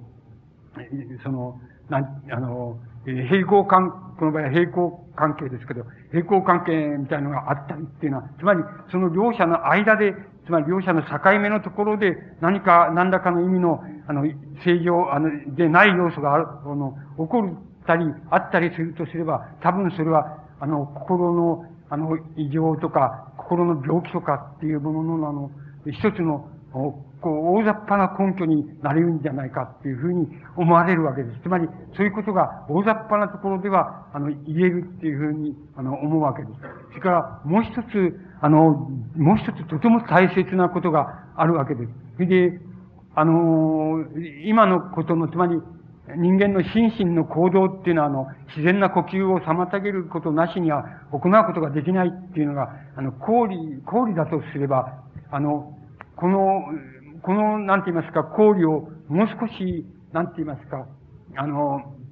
凝縮しましてって言いましょうか。つまり、氷の氷みたいなものを考えうるとすれば、あの、もう一つあります。それは、あの、人間の、つまり言葉っていうものは人間の言語ですけど、人間の言葉っていうものは、あの、えー、人間の自然な行為を極端にその、なんて言いますか、障害する、妨害することななしには、人間の言葉は発生しなかったっていうことが逆に言えるっていうふうに思います。それはとても重要なことのように思います。つまり、人間っていうのは猿から始まって、猿と同類のところから同じ祖先のところから始まって、なぜ人間だけが言葉を持つようになったんだろうかっていうことについては、様々な説がありますし、また様々な面から考えることができますけど、今日お話しした経路で言うならば、要するに人間、あの、あの人間がものすごい、あの、ものすごい勢いで人間の呼吸を妨げるっていうことが、あの、できるようになって初めてあの、言葉を生み出したっていうことが、あの、言うことができると思います。あの、なぜかって言いますと、これは、あの、皆さんが、あの、すぐお分かりのように、あーとかうーとか言ってる間は、あの、言ってる間は、要するに、なんて言いますか、人間の呼吸っていうのはそんなに、あの、うん、あの、そんなに、それほど、あの、妨げられるに、その、音声でもって、あーとかうーとか、すーとかっていうふうに言えるわけです。そんなに妨げずに言えるわけです。だけど、バカとか、あの、お前とかっていうふうに、つまり、これ、言語学上で言えば、分節化って言うんですけど、あの、分節化って、音声の分節化っていうことですけど、音声の分節化っていうことが、あの、できるためには、今僕らは、あの、簡単に、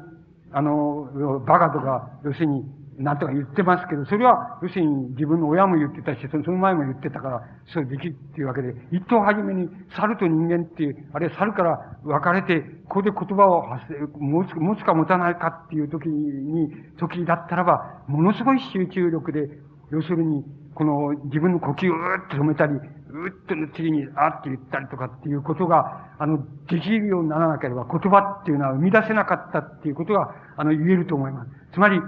あの、言葉っていうのは、あの、今でこそって言いますか、つまりできてしまってしまえば、言葉っていうのは何気なく、さりげなく、あの、話せるわけですし、あの、よほど、あの、病気にならなければ、あの、言語不明瞭であるとか、あの言葉を喋ることができないっていうのは、よほど、あの、病気っていうふうに言われるようにならなければ、あの、そうはならない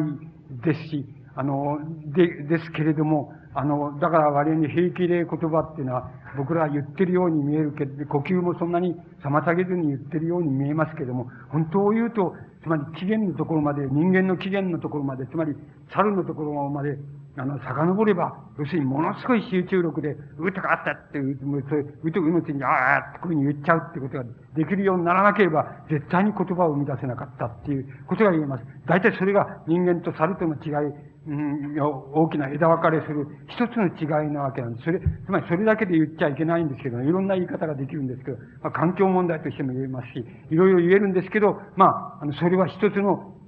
今日お話したその心の世界、言葉以前の心の世界の経路で言いますと、それは一つの、あの、一つの言い方になります。つまりそれが、とにかく人間になったやつは、あの、それができたんだ。で、人間にならないで猿のまんまだったやつは、そこまでは集中できなかったんだっていうことが、あの、言えるっていうふうに思います。からもう一つ、あの、もう一つ、あの、申し上げないで来てしまったわけですけども、あの、僕、あの、僕らは、あの、え、なんて言いますか、つまり、この無意識とか無意識の核とか、こういう概念が、まあ、を使ってるわけです。これ、この概念は、要するに、フロイトが作った概念であるわけです。それで、フロイトが作った概念っていうのを、大変、あの、立派な概念だって、すごい、あの、すごい概念だっていうふうに僕が思ってるもんですから、その影響を、あの、受けているわけで。で、あの、フロイトの概念から、あの、概念では、あの、リビドーっていうふうに言うわけですけれども、あの、つまり精神の異常とか病気っていうのは、みんなリビドーっていうのは、広い意味での、そういう言い方していいのかどうかわかりませんけど、広い意味での性的な欲動です。それをリビドーっていうふうに言ってるわけですけど、それリビドーっていう言葉っていうのは、ある意味では、ただのエネルギーって、ただの行動のエネルギーっていう意味で、もう、に近いところで使っているもいますし、本当に成功、性行為の、なんか、あの、欲動っていうようなところでも使ったりしてますから、非常に広範囲で使ってますけど、フロイトのリビドーっていう、あの、考え方からしますと、あの、心の異常とか病気っていうのは、あの、ちょっと、あの、結局同じなんだと思うんで、同じなわけですけど、ちょっと違うことになってきます。例えば、フロイトは、あの、心の異常っていうのは、どういうふうにして出来上がるかっていうことは、やっぱりあの、それはいずれにせよ、人間の意識の世界、あの、現実に生きてる意識の世界が、どんどんどんどんあの、何らかの、理由でその、何らかの、まあ、抑圧、圧迫なんでしょうけど、圧迫っていうことから受けて、どんどんそれが、あの、無意識化していってしまうと。それで、あの、なんて言いますか、どんどんあの、現実世界から、どんどん撤退してきちゃうって、いうそういうことと、それからもう一つ言ってることは、あの、なんて言いますか、あの、精神の、心の要するに異常とか病気とかっていうふうになる、その、なんて言いますか、素因っていうものの中には必ずあの、同、同性愛的な素因がある。つまり、リビドが、あの、同性に向かうっていう素因。つまり、自分の方は異性である。自分は自分に対して異性であるっていうふうになれるところで、あの、異常っていうのが起こる。それからもう一つは、要するにそれと同じことなんですけど、自分に対して自分がリビドを感じるっていう。つまりこれは、えっ、ー、と、フロイトの言葉で言えば、あの、自己愛っていうことなんですよ。ナルシシズムっていうことでしょうけども。あの、その二つ、つまりいずれにしろ、性的同性愛っていうことが必ず心の異常っていうことの根底に必ずありますよっていうふうにフロイトは言ってると思います。で、あの、僕らは、こう、随分その、影響を受けてるわけですけれども、あの、ちょっとそういう言い方をし、し、しなくて済むんじゃないかっていうふうに、今までずっと考えてきたもんですから、いずれにせよどう考えたかって言いますと、つまり、感覚器官っていうの、いうのも、それから、いわゆる内臓器官っていうのにも、あの、神経的に言えば、あの、神経的に言えば、その、なんて言いますか、一種の、うん、なんて言いますかね、その、感覚でもない、えっ、ー、と、うん、からなんて言っていいかわかんないわけですけど、まあ仮に僕はその、ええあの、エロス核だっていうふうに言いう言葉で言った、言ってるわけですけども、あの、えっ、ー、と、人間の内臓器官の動きっていうのを、あるいは、あの、人間の感覚器官の動きっていうのは、必ず動きそのものに必ずエロス核っていうのは必ず伴うのであるっていうのが、僕らがこう考えてきた考え方なんです。ですから、あの、この、なんて言いますか、言、えー、あの、猿と人間が今言いましたように、あの、どうして人間だけが言語を持つようになったか。それは非常に、なんて言いますか、あの、心身の、つまり、あの、自然の呼吸を妨げる妨げ方っていうのを、あの、非常に集中的にできるようになったことなんだって言いましたけど、僕はもう一つ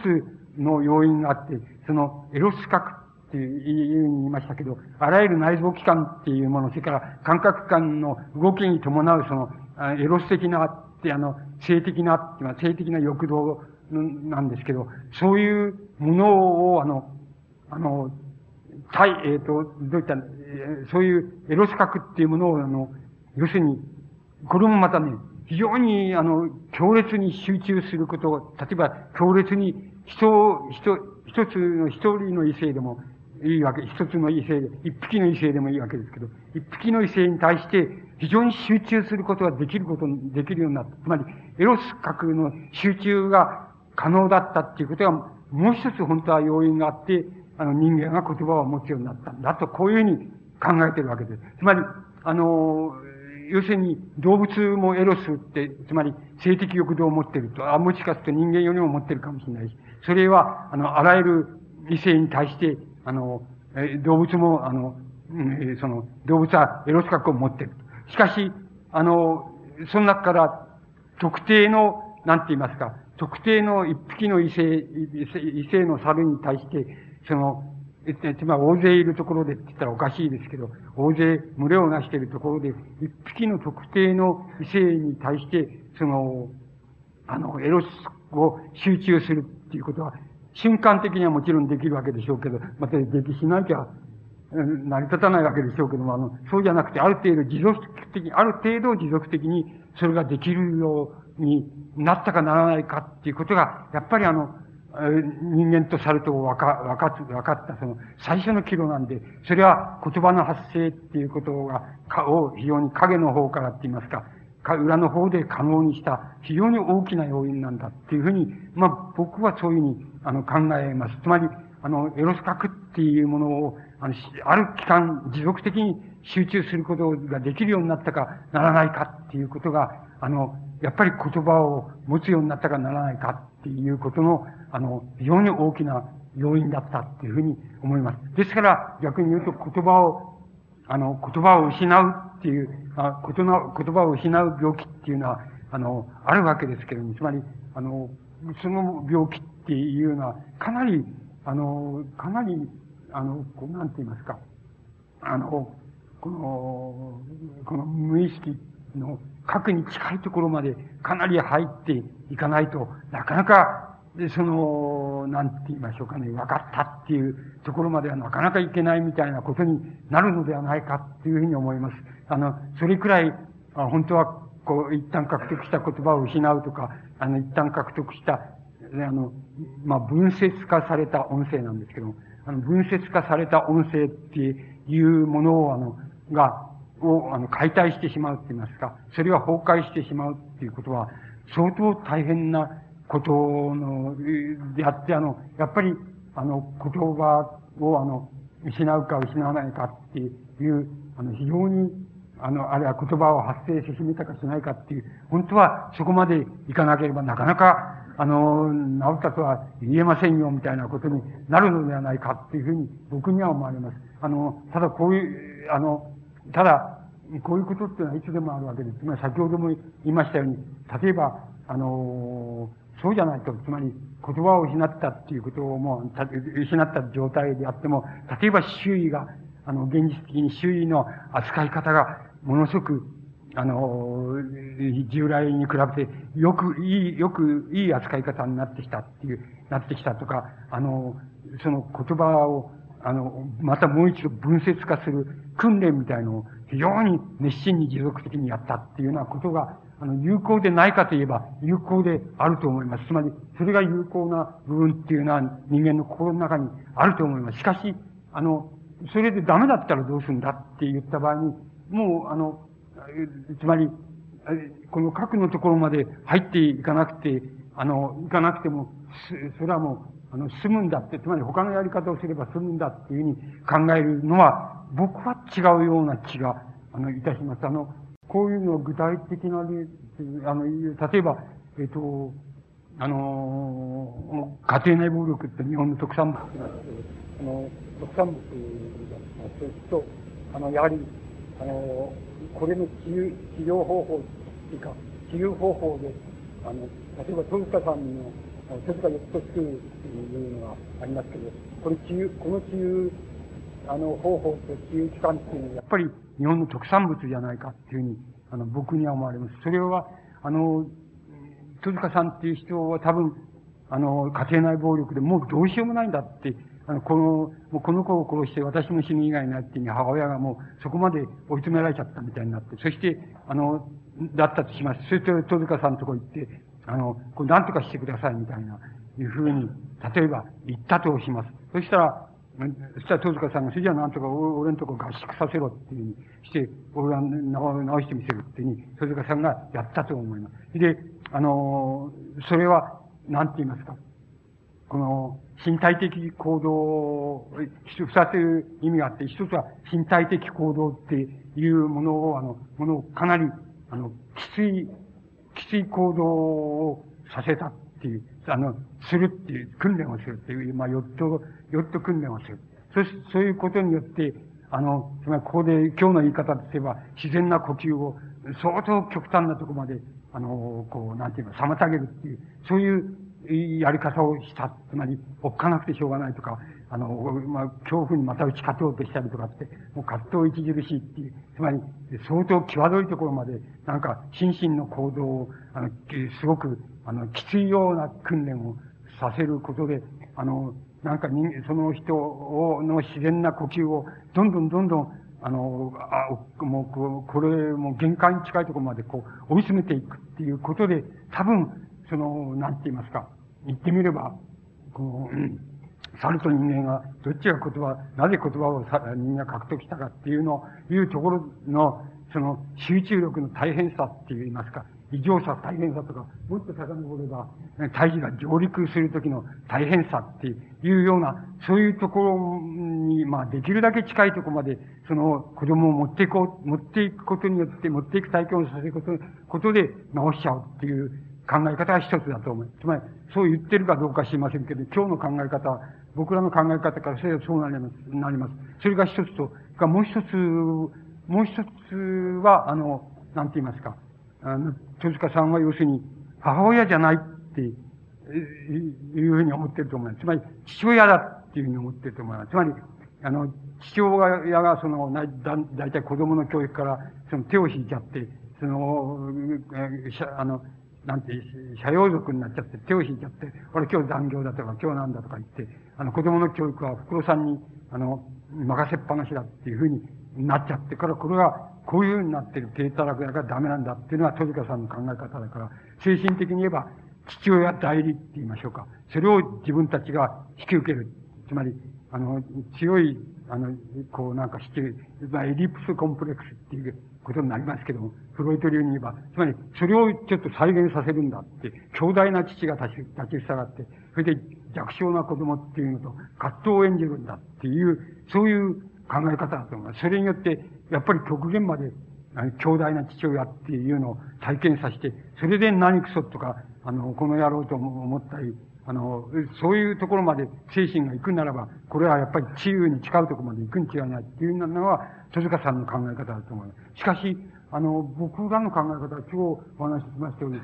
そうじゃないともう少し、もっと前なんだって、母親なんだっていうふうになる、どうしてもなるわけです。で、あの、それはもう母親っていうのは、そんなことないって、つまり教育、あのね、子供に対する教育は熱心でって、えー、あの、で、子供は可愛がるしっていうふうにしてんだけど、あるいは逆にそういうふうに甘やかされた、甘やかしてやったから、えー、そうなっちゃったんだ、みたいなことを言いますけど、僕はそう思ってないので、そういうふうに、あ過剰に甘やかす、は、してる母親っていうのは必ず、あの、この、なんて言いますか、退、退入時の時にちょっとまずったっていうところがある、あるから、そうしてんだっていうふうに僕は考えています。それは、お、あの、お母さん方は、そうだとは決して言わないでしょうけれども、僕はそうだと思ってます。それでまたそれはお母さんのせいではなくて、あの、社会環境のせいでもありますし、それから家庭環境のせい、つまり、お、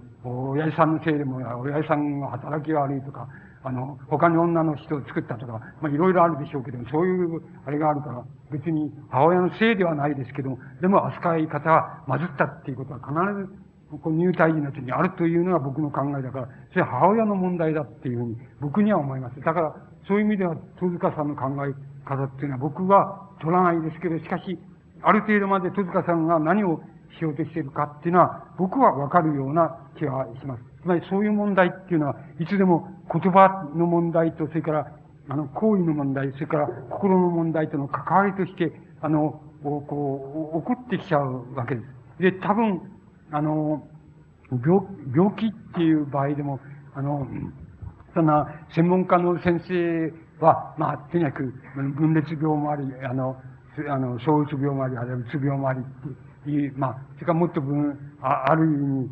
あの、転換もありし、ある意味分類すればもっと、あの、様々な、つまり、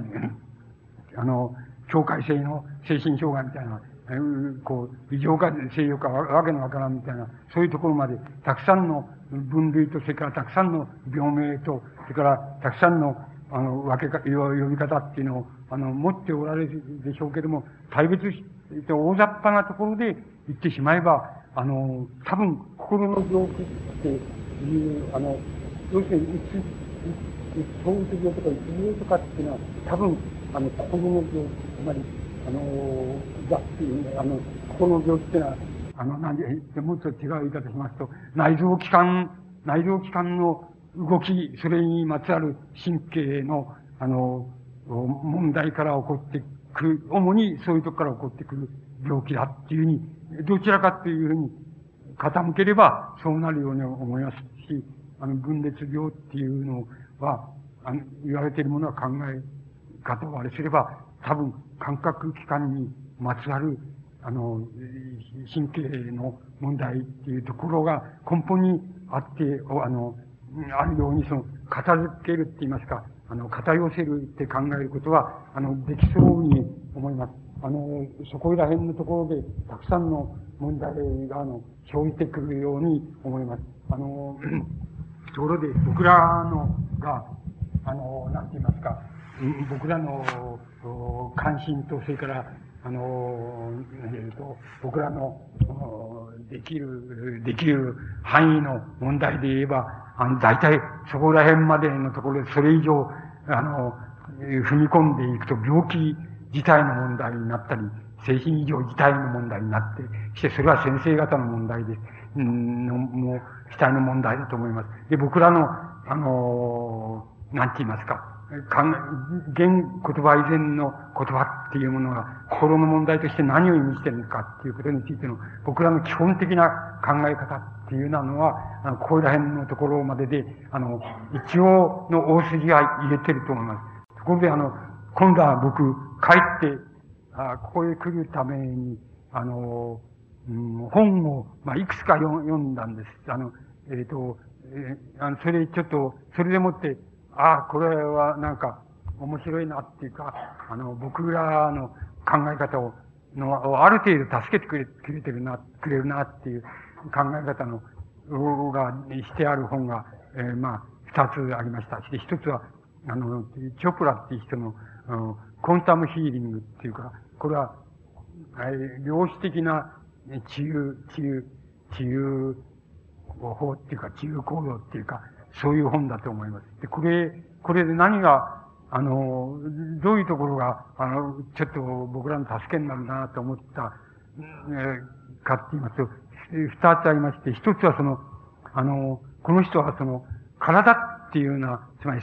身体整理ですけど、体っていうのはあの、それ自体で心を持ってるっていうふうに言ってるんです。つまり、体があって心があるっていう考え方はまあ、誰でも持ってるわけですけども、あの、そうじゃなくて体自体の動きが心を持ってるっていうふうに言ってるんです。で、それ、その心を持ってると言って、それを、あの、H って知恵ですね。つまり、あの、知恵っていうのは何も、その、頭がいいとか悪いとかってことじゃなく、知識があるとかそういうことじゃなくて、H っていう、つまり、知恵ですね。その、いわゆる知恵なんですけど、知恵っていうのは、H っていうのは、それなんだっていうふうに言ってるわけです。で、あの、あこの、こ、この人は精神医学者でしょうけれども、あの、すれすれなような気がします。あの、オカルトとすれすれのところでやってる、あの、書いてる気がします。だから、あの、これを自分の、この言葉と僕らの言葉に直さなければいけないんですけど、それは多分、あの、無意識の、無意識の働きっっていうのは人間の働きっていうのは、フロイトが見つけ出してあるわけですけど、無意識の働きには、もう一つ、その下に無意識っていうのがあるでっていうことを、あの、言ってるっていうふうに、あの、言い直せば、なんとなく、あの、今日考えてきた筋道が、あの、で、通せるような気がします。で、あの、もう言ってることはものすごくよくわかるんですけど、あの、体がそれ自体、それ自体は体のがあって心があるっていうんじゃなくて、あるいはかか体の働きがあって心の働きがあるとか、そういうんじゃなくて、あの、体の働き自体が心を持ってるっていう言い方をしています。それは H なんだっていう言い方をしています。これは、つまり人間の、あの、体の動きっていうのは現在の段階では、あの、詳細にはわからないですからね。つまり、何、ここの、あれがその、ね、こう、つまり、多少その、精神状態をその、レベルアップする薬だとか、レベルを下げる薬だとかっていうふうな意味合いでは、その多少の科学的なあれがあるでしょうけれども、あの人間の身体の全生理生理科学過程っていうのは、今のところの解明度では、なん、なんか言うことが、言う、言うと全部偏ってしまうことになってしまいますから、そういう言い方っていうのはいいんだろうと思う、ある意味でいいんだろうと思いますけど、あのそういう、あの、言い、言い方をあの、えー、あの、一つ、あの、しています。それで、それはとても、あの、僕らには参考になったっていうか、あの、参考になりました。それから、もう一つ、これはあの、小説なんですけど、あの、えっと、あの、えーフォレスト・カーターっていうアメリカの、マイナーな作家だと思います。もう4、5年、2、3年前に亡くなった、あの、カーターっていう作家がいるわけですけど、これは、あの、インディアン出身の作家です。で、あの、この人の、あの、リトル・トリーっていう、あの、本が現在、あの、本って小説ですけど、あの、現在、あの、出ています。で、これは、えっ、と、僕、え、っと、今、え、っと、今年、まあ、今年読んだ本では、まあ、とにかく、読んだ小説ではもう、とにかくピカイチの小説で、あの、僕は、ちょっとお勧めしますね。もし、あの、たやすく手に入るなら、あの、東京ならたやすく手に入りますけど、あの、こっちでわからないから、あの、手に入り、あの、割合によく売れてる、密かに売れてる本です。あの、えー、メ、あの、メルクマール社っていうところから、あの、出てる、あの、小さな多分、出版社だと思います。そこから出てる本ですけど、あの、翻訳書ですけど、あの、それも翻訳小説ですけど、もう、もう、去年、僕は去年読んだ本の中では最も、去年から、去年の暮れから今年にかけて読んだ本の中ではもう、最もいい本、いい本で、あの、えー、こう、感銘を受けた本です。それで、その、それは何を書いてるかって言いますと、要するに、あのー、要するにこの人インドア、インディアン出身なんですけど、父親と母親が、あの、亡くなっちゃって、それで、あの、山住まいをしている、その、インディアンの、えー、おばあさんと、つまり祖父と祖母ですけども、祖父と祖母に預けられるわけです。あの、孤児として預けられるわけです。そして、あの、毎日のように、あの、おば、おじいさんの後くっついて、その、あの、好みを探したり、あの、あの、山の畑を耕したり、それから、その、え、あの、鳥や獣をまあ、時々取ったりして、それで、あの、暮らしているわけです。それで、そういう世界なんです。それで、あの、何がすごいのかっていうと、あの、そういう世界っていうのは、あの、なんて言いますか、その、僕らがそういう世界を想像する場合には、その、比喩として想像するか、それじゃなければ、あの、外側から理解するかっていう以外にできないんですけど、あの、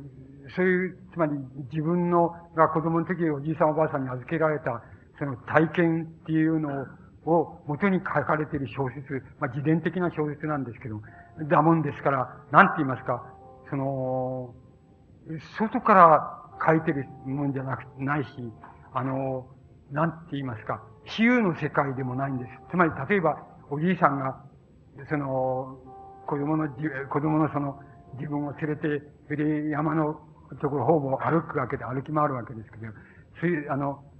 えっ、ー、と、つまり、それ、そうすると、まあ、好みって、この好みは、えー、何月と何月頃、何月頃取ればいいんだとか、そういうことも、つまり、そういう知恵も教えてくれるわけですけど、そうじゃなくて、あの、感覚を教えてくれるわけ。つまり、あの、今風がこういうふうに、ほら、吹いて、木がこういうふうに、あの、なってるだろうって。で、これは、あの、木がこういうふうな、こういうふうになことをその、言おうとしてるんだよっていうふうに、あの、おじいさんは教える。そういう教え方をするわけです。それで、もちろん、あの、小鳥が鳴いていると、あのこと、あ、ほら、あの鳴き方っていうのは、あれはね、な、何を言ってるかって、こういうことを言いたくて鳴いてんだよ。それで、あの、それを我々が言ったり、あの、エコロジストが言えば、みんな比喩になっちゃうわけです。つまり、あの、比喩としてそう言ってるってことになっちゃうんだけど、本当にそう、そういうふうに思ってるし、あの、そう聞こえてるしっていうふうな世界を、あの、描いてるわけです。で、それにはやっぱり、あの、一つの言語感があるんです。あの、インディアンの言語感を、それは普遍的かどうかは僕は知りませんけど、おじいさんは一つの言語感を、あの、言語に対する理論を持ってるわけです。で、その理論によれば、その理論をその子供、孫に教えるわけですけども、あの、つまり、あの、言葉っていうのは、あの、意味じゃないぞって、つまり意味として受け取ってはダメだぞっていうふうに教えるわけです。あの、意味として受け取ると、あの、みんなわかんなくなっちゃう。つまり、あの、木が今何を言ってんのかっていうのも、鳥が今何を言ってんのかって全部わかんなくなっちゃう。で、だけど言葉には意味じゃなくて、その、あの、それは調子っていう言葉で訳してありましたけど、調子っていうのがあるんだ。で、調子っていうのでもって言葉を受け取らなきゃいけないって、こういうふうに言うわけです。それで、あの、調子で受け取れば、あの、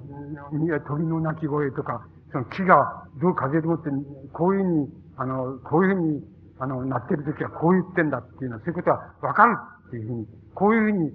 あの、その孫に教えるわけですよ。で、それ、その世界が、それで、そういうふうに教えるのは比喩として教えてるんじゃなくて、本当にそう思ってそういうふうに教えて、そういうふうにちゃんと聞こえるっていう、そういう世界を、あの、内在的にって言いましょうか。自分の体験ですから、それを、もう、見事な世界として描いているわけです。あの、描いてるわけです。それで、例えばそういうふうにやってると、これはあの、ちょうど、これで言うと、幼年期を出して、学童期っていうふうに、あるいは児童期っていうのに入るわけです。つまり、5歳ぐらいから以降、そう、そういうふうに言えば、そういう時期に入って、それで、アメリカ政府からその、あおめえ、お前の孫は要するに、あの、教育もしないでこんな山の中で、あの、してちゃダメだから、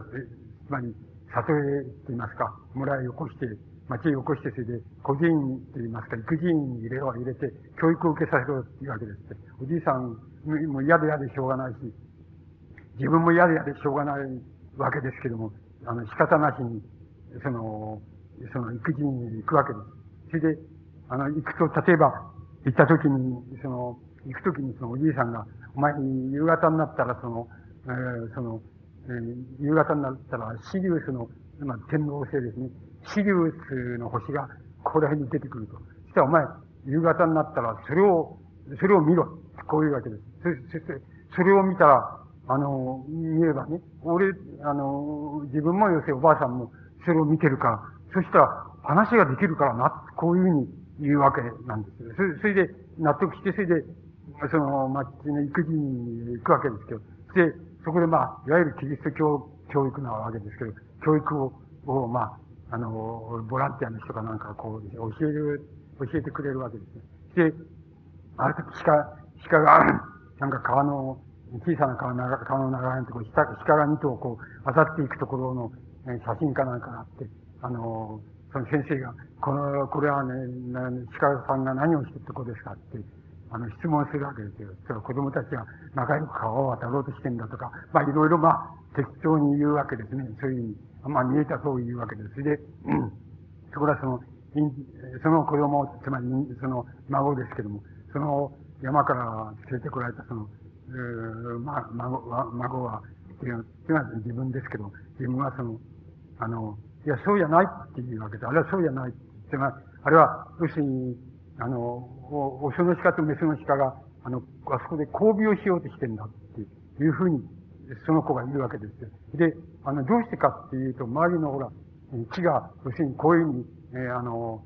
紅葉している、こういうふうに紅葉したりしてるだろうと、こういうふうになったら、これはやっぱり、こう、鹿さんのその、交尾期なんだっていうことを示してる。だからこれ交尾しようとしてんだ。こういうふうに答え、あの、言うわけですよね。そうすると、先生がカンカンになって怒るわけですよ。怒っちゃって。まあ、若い、若いっていう子供のくせに、なんてことを言うんだとか言って、なんか、折感されちゃうんですね。折感されても、それでその子は、その子ってのは、つまりその作家でしょうけども、あの、ほとほと嫌になっちゃうわけですよ。でも、あの、山へ帰りたくてしょうがないわけですよ。それで、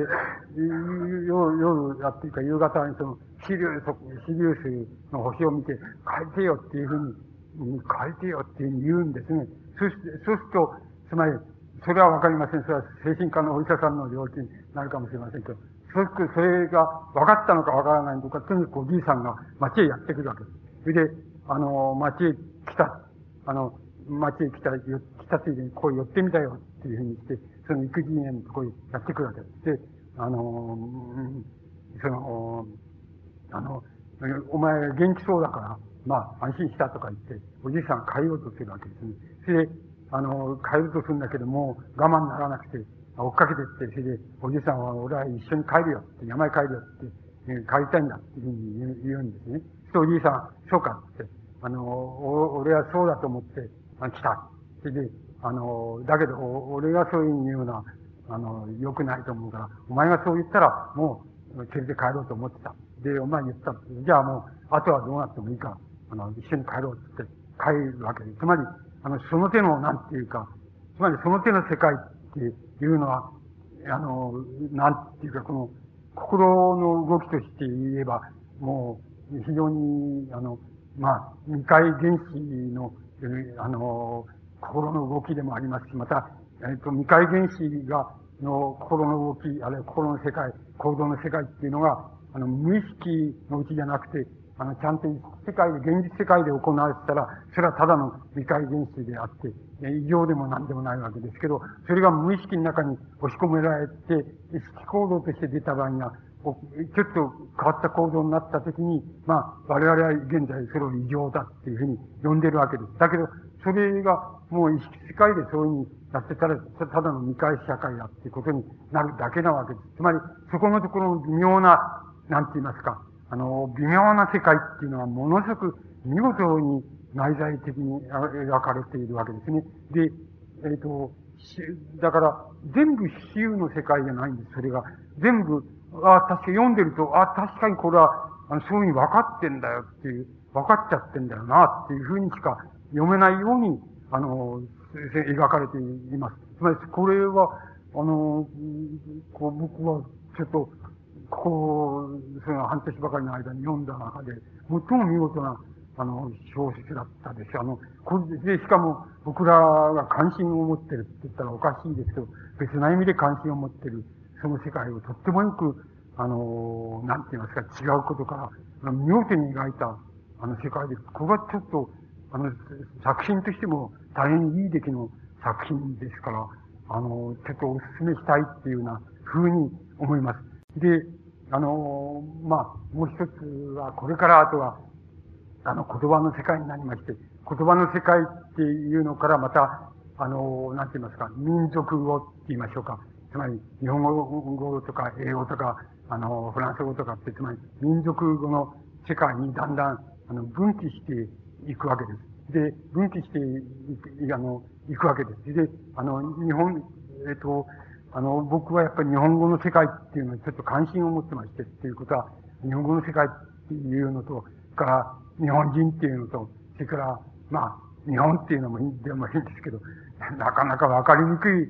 あの、ところで、わかりにくい場所でして、あの、だから関心をたくさん持ってるんですけれども、あの、日本語の世界って、つまり、こうな、えっ、と、何が難しい。何がめんどくさいかって言いますと、あの、ここに、まあ、どっちが先でもいいんですけど、ここに A という言葉を喋る、あの、まあ、人種が人種でも種族でもいいんですけど、それがいて、で B という、あの、喋る人種が、例えば、後から、ここのところへやってきた。で、両方は、まあ、あの、なんて言いますか、お主な部分では、まあ、根結して、で、おあの、そういう、どっか違うとこでは、あの、B の要素が多くて、少ししか根結してない。こっちでは A の要素が多くて、あの、少ししか根結してない。まあ、こういうイメージを描きますと、日本のイメージになるわけですけども、この場合に、あの、A という、あの、言葉と B という言葉が混合しますと、つまり、混合っていうか融合しますと、あの、どちらでもない言葉が出来上がります。あの、どちらでもない言葉っていうのは、どういう出来上がり方をしますかって言いますと、あの、文、例えば文法は、うん、まあ、外して言えば A という言葉に、あの、似てないことはない。だけれども、普段使われている言葉はもう、あの、B という言葉の、言葉からできている、まあ、単語とか、あの、用語とかを使っている。それが式に使われている。で、こういうふうになっていって、それで、本当を言うと、文法構造からして、両者と全く違う、あの、言葉が出来上がります。多分、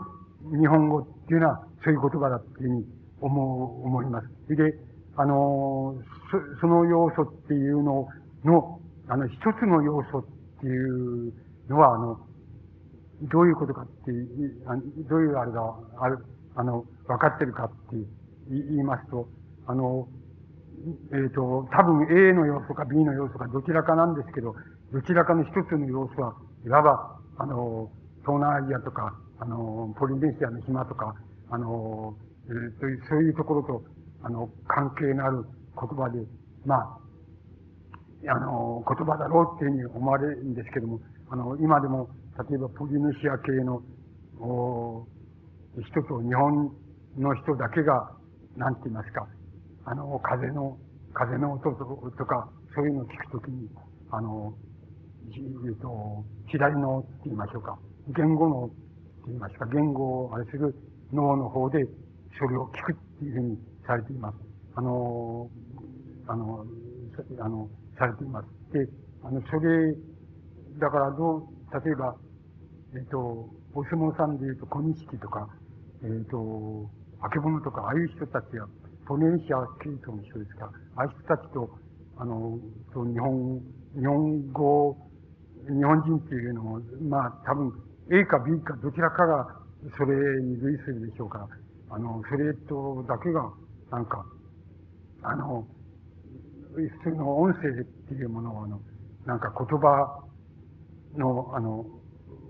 なんて言いますか、言葉をあれする左ので聞くっていうふうにあの、やっています。あとの、あの、記録っていうのは、全部右の方だっていうふうに、右の方で聞く。だけど、そこだけはそうだっていう、あの、うん、なっています。そういう、あの、その手のことってのは、あの、ある、いくつかあります。あの、えっ、ー、と、成人 T 細胞白血病っていうふうにおじさんが言ってるもののキャリアか、あの、キャリアっていうのも、日本人と今のところ日本人とアフリカ人しかそういうないっていうふうになっています。つまり、あの、いろんなことが、そういうわからないことっていうのは、いろいろあるんで、やっぱり日本人っていうのと日本とか日本語とか、あの、わからないんですけども、精神問題から、つまり心の問題から、言葉の問題、それから、あの、風俗習慣、文化の問題っていうのは、全部非常にわかりにくいところがあるわけです。で、それは大変わかりたくてしょうがないっていうところがあって、そういうふうに入ってきますと、大体歴史時代、言葉の時代に、それも民族語の問題に、分かれた後の問題に、こう、入って、あの、行ってしまいます。多分、そういうふうに入ってた、ったところで出てくる問題は、えー、この、意識世界、それから、あの、現実世界の問題であって、まあ、そこで、をどうかすれば、あの、解けてしまうっていうのはそういう世界だと思いますけど、なかなか、あの、面倒な言葉の世界っていうのに、これから、あの、入っていきまして、それから言葉の世界が作り上げる、あの、心の世界っていうふうに、いう心の世界は、もうだ、大体はできちゃってる、そう僕は思いますけども、あの、もうその頃はできちゃってるっていうふうに思いますけど、まあ、とにかく心の世界が、あの、もたらすその、なんか、文化のパターンっていうようなものは、まあ、あると思います。あの、それがどうなっていくかっていうのは、問題が、まあ、僕らの関心な、わけで、あの、こう、なんかこれからも、まあ、あの、追求していきたいわけですけれども、あの、心の問題として、あの、今日言葉以前の言葉、あるいは言葉の原型的なところでの問題っていうのを、あの、お話ししまして、今日これは多分我々に、あの、心の問題と言葉に発展していく問題とは、あの、共通な場所だというふうに思います。あの、まあ、そこのところで、僕なんかが、あの、考えを、考えられたことっていうのは、まあ今日お話したことで、大体、あの、尽きているっていうふうに思います。あの、ですから、これがまあなんか参考になってくれたら、まあ、ありがたいということで、まあ、この3回やらせていただいた、あの、3回目の話を、あの、終わりたいと思います。うん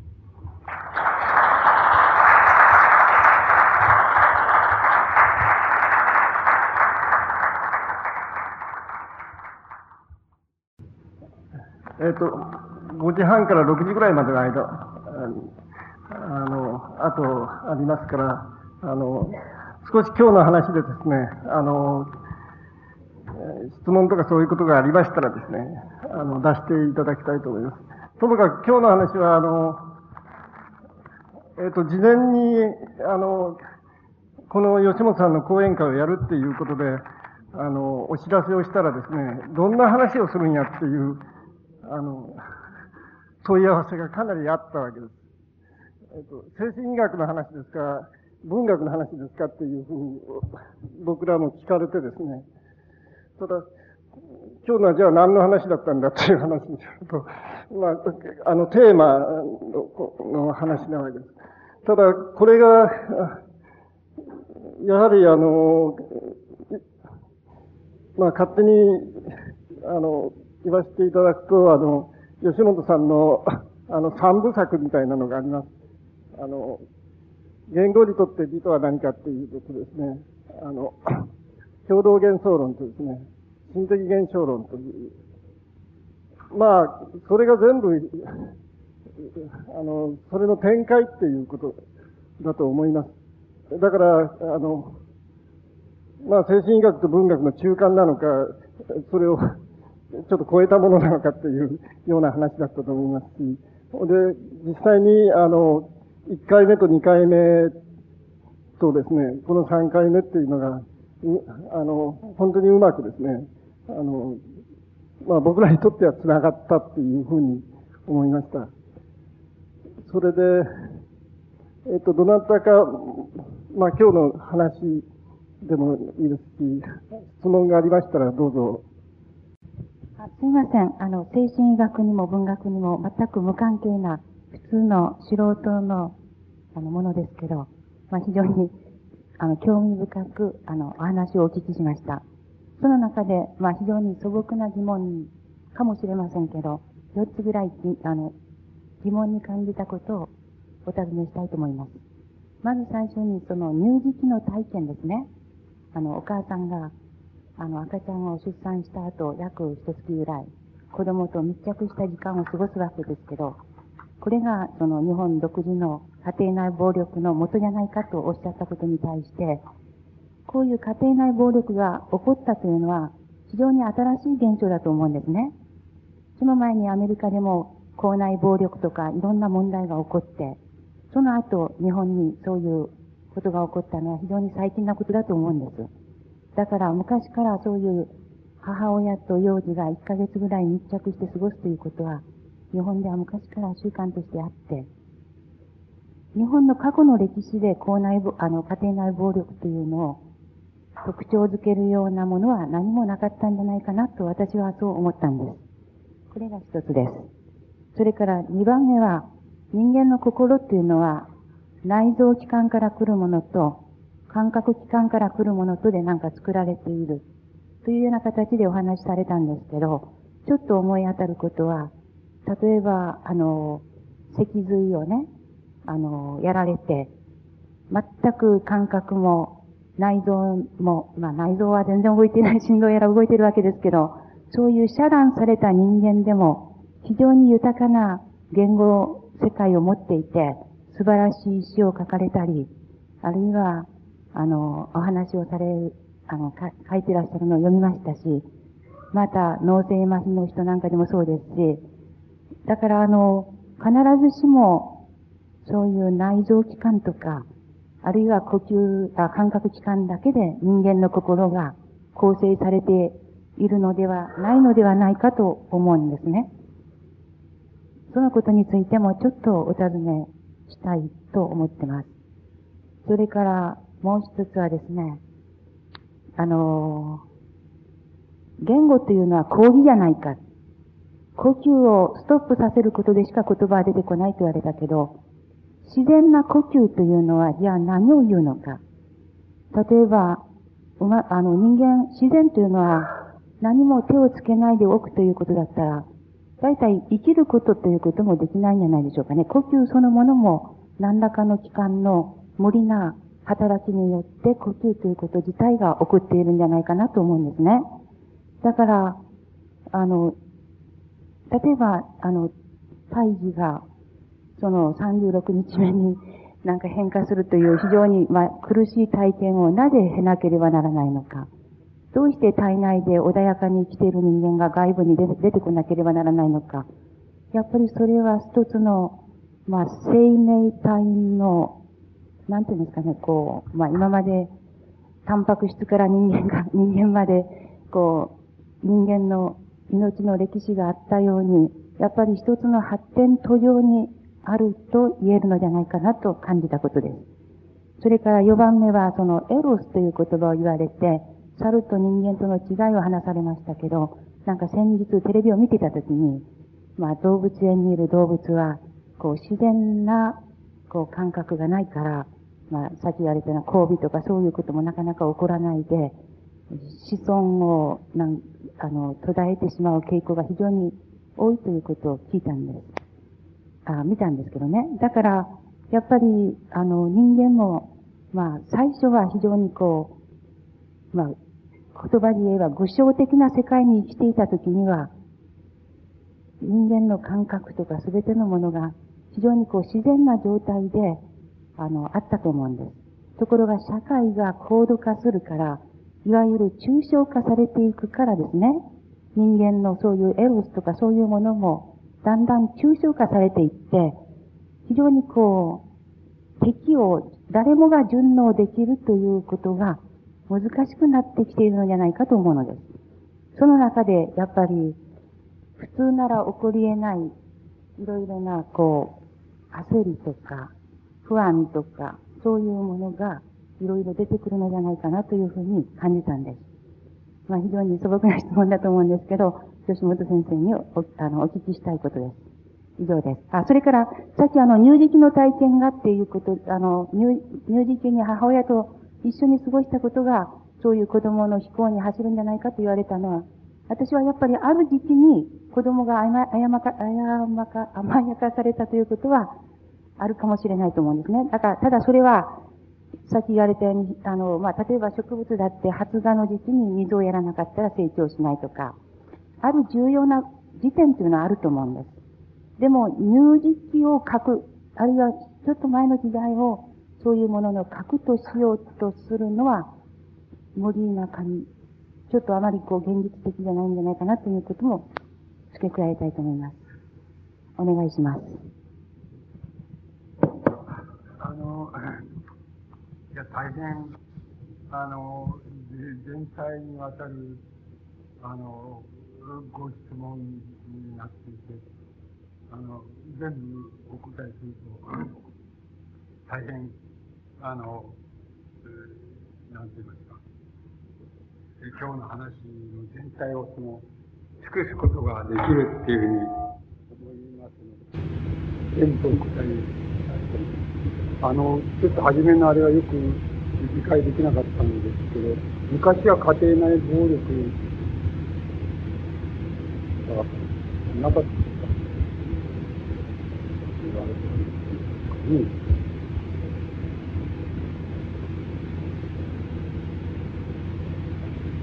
あ、ああ。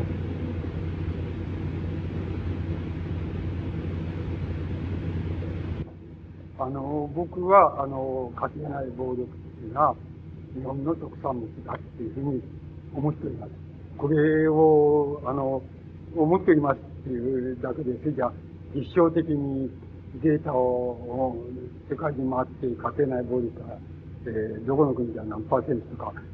そういうことを確かめたわけではありませんから、あの、間違いありませんっていうふうにお答えしませんけれども、僕の、自分のそのえっ、と、理論的なって言いますか、考え方からすれば、あの、それはそうなる特産物だっていうことになりますし、その原因は、やはり、あの、理想、理想であるっていうことと、それからもし母親と子供の関係に、様々なその屈折があるとすれば、あの、それがやっぱり全世界として、あの、えたあの乳児に、移し込まれてしまうっていうことが、その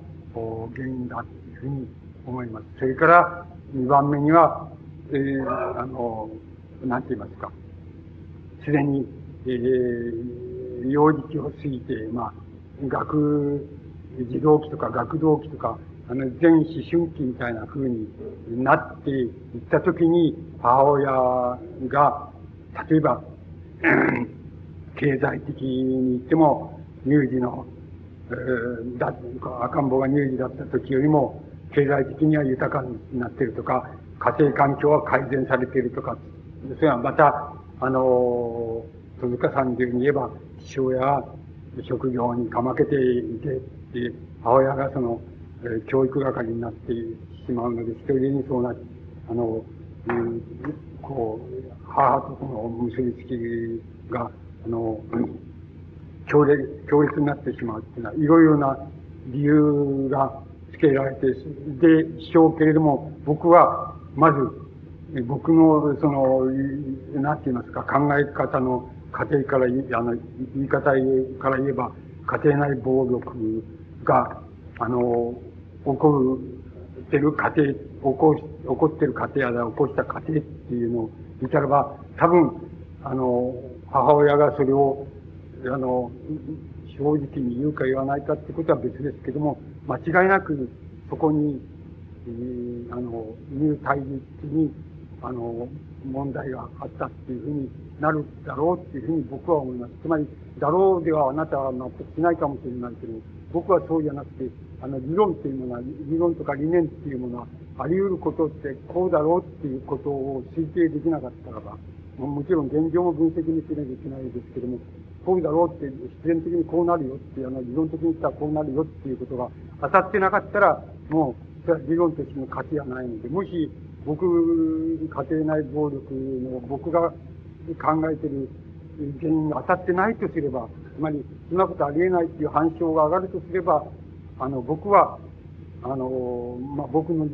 考え方が間違ってるっていうことになると思いますけど、僕は今のところありえないと思いますし、あなたの質問程度のことで、あの、その、なんか、こう、翻すような根拠は全然ないから、僕はそう思ってます。あの、っていう説明に、あの、いた、いたします。それから二番目に、その、あの、人間の心っていうのは、僕はあの、大きく、つまり大雑把に、えー、分けてしまえば、あの、内臓系の動きから受ける、えー、あの、もの、受ける動きと、それから、あの、感覚系から受ける動きとの、つまり、織りなしたものが心の動きっていうことになるでしょうっていうふうに僕は申し上げました。で、あなたは、えっ、ー、と、あの、脊髄、えー尊重の人とか、あの、新潮者の人を例にされて、それが違うっていう言われましたけど、僕は違う根拠にはならないと思いますね。あの、その脊髄、あの、基本症みたいなの、あの、新潮者の人が立派な、あの、言葉を書いたり、表現したり、立派な、えー、あの、文章を綴ってみたりっていうことができるっていうことは、あの僕が言う心はその大雑把に大きく分ければ、その二つの要素の動きから、あの、出来上がるでしょうっていうこと、の干渉にはならないと思います。それはちっとも僕は矛盾を感じないで今お聞きしておりました。それから、えー、あの、三番目は、あの、えっ、ー、と、あの人間の心身の行為っていうのは、あの行動っていうのは、こういう自然な呼吸っていうのを妨げることなしには行われないんだっていうふうに、あの、僕は申し上げまして、それは公理でないかっていうふうに申し上げたわけです。ですから、あの、行為でないかっていう、無行為だっていうふうに申し上げたことはもうそういうふうに人間の心と体の問題っていうのは、あの、そういうふうにできてるっていうふうに僕が言ってることを意味していますから、それは、あの、おっしゃるよう、おっしゃることでは、あの、えっ、ー、と、変わらないと思います。ひっくり返らないと思います。あの、僕はそう思っています。あの、あの、いますから、それは、ちょっと、なかなかあの、ひっくり返すっていう、これがひっくり返るためには、少なくとも僕、えっ、ー、と、僕の中で、あの、言葉と心に対する設定の仕方を根底から変えなければいけないっていうことに、あの、なりますから、それは僕は、ちょっとそこまではあなたのご質問では、あの、ちょっと、あの、思いがいかないですから、僕はやっぱりそれは公理ですよっていうふうに、あの、申し上げたいっていうか、あの、強調したいように思います。改めて強調したいように思います。それから、もう一つ、社会が高度、あの、高度になる、あの、例えば動物の時も、それから社会がまだ、その、高度でないっていない時にも、には人は自然に、あの、自然な風にその生活、自然にその気持ちよく生活してた。それで、それが社会が高度になってきたら、抽象化されて、気それで不安とか、あの、障害とかもたくさん出てきてっていうふうにおっしゃられたわけですけども、僕もそれはちっとも、あの、違うっていうふうに思っていないわけです。だけれども、問題なのはそういうことじゃなくて、そこからが多分もしかすると、あの、あなたのおっしゃることと僕とが分かれてしまうことかと、かもしれない。だから、だから、えっと、なんて言いますか、以前は良かったっていうふうに、あなたはおっしゃるのか、おっしゃるのかどうかわかりませんけど、僕は、それ、あの、それ、つまり、それであるにも、以前が良かったかもしれないけれども、それであったとしても、やはり、社会がこういうふうに高度化してきたしてきてしまったっていうことの中には、あの、一つの自然必然っていうものがあるので、これを元に戻すこともできなければ、あの、もう、覆すこともできないっていうことを、をある部分でも前提としなければいけないっていうふうに僕は考えています。だから、あの、それでもって、あの、えー、僕らが追求しているとか、あの、追求したところでは、あの、現在、例えば、自然を相手に、職業として自然を相手にしている、あの、職業に従事している、例えば農家とか、あの、えー、漁業とか、そういう人たち、そういうことに携わっている人たち、つまりいずれいずれにせよ自然を相手にあの、携わっている人たちは、大体9%ぐらいです。あの、全、日本、例えば日本が日本っていう社会の中の、全、あの、働いている人たちの中で、農業に携わっている人は9%ぐらいです。で、その中でまた、あの、専業の、に農業に携わっている人はまたその14%です。ですから、あの、自然に携わってくる人は、それでそれはもちろん減少する傾向にあります。で、あの、僕の理解の仕方では、あの、この減少する傾向っていうのを避けることは、つまり、あの、あの根本のところで止めることはできないっていうふうに考えております。だから、そこは、あの、それがいいか悪いかっていうことじゃなく、ことじゃなくて、それが必然であるっていう要素を、そういう問題、あの、文明の高度化っていうことは持つもんだっていうふうに僕自身が思っております。それで、農業と対立してた、まあ、あの、工業ですけど、工業は現在日本で言えば二十数パーセントです。で、これも働く人たちの半分をもう占めなくなっちゃっています。で、半分以上を占めているのは、そう、そうじゃなくて、あの、まあ、流通業とかサービス業とか、あの、そういうところに携わっている人たちが、あの、これが、あの、働く人たちの、その、半分以上、つまり60%から70%近くを占めるようになっています。います。つまり、それだけ、あの、こう、社会、あなたのおっしゃる方で言えば、社会が高度化したわけですけど、それだけ変わってきてしまっています。で、この中で、例えばもし、あの、病っていうこと、あの、こう、病、公の病っていうことを考えるならば、僕ならば、あの、僕ならばもうこうなったらば、一番多い、えー、働く人たちが一番多い、その、産業の、つまりサービス業とか流通業とかと、それから、まあ少し減りつつある、あの、工業の、工業、製造工業と、その間に、境界にある、その、公害とか、あの、いろんな障害とか問題とかっていうのを主体に僕だったら考えると思います。つまり、エコロジストたちのように、あの、9%の農業と20数の工業との間に起こる問題を公害っていうとか、あの、その方が、その、よかった、その時代の方が良かったんだっていう論議には僕はもう良かったかもしれないけども、もうそういうふうに移りってしまった文明のあの、真剣っていうのは必然なんだから、必然の要素を含んでいるから、それは多分誰にも防ぐことはできませんよっていうことが、多分あなたの認識と僕は違うところだと思う。そうだとすれば、あの、高度な社会が高度化していってるっていう、そういうところの問題として、様々な、あの、欠陥とか弱点とか障害とか公害とかっていうのを考えなきゃ、その面で考えなきゃいけない。そうすると、えー、あの、つまり、サービス業、流通業とから工業の間に起こる公害っていうのは何かって言いますと、精神障害です。つまり、あの、なんて言いますか、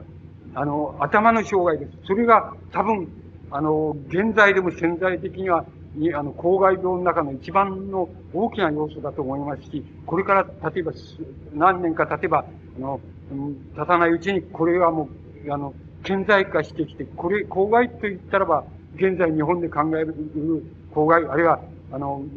まあ、先進的な、あの、高度化した社会で考えられる公害っていうのは、つまり精神障害の問題とか、治療障害の問題とかっていうことに僕はなっていくような気がしますから、僕はそこを主体に、あの、問題を考えていきたいっていうふうに思います。また、あの、今日の、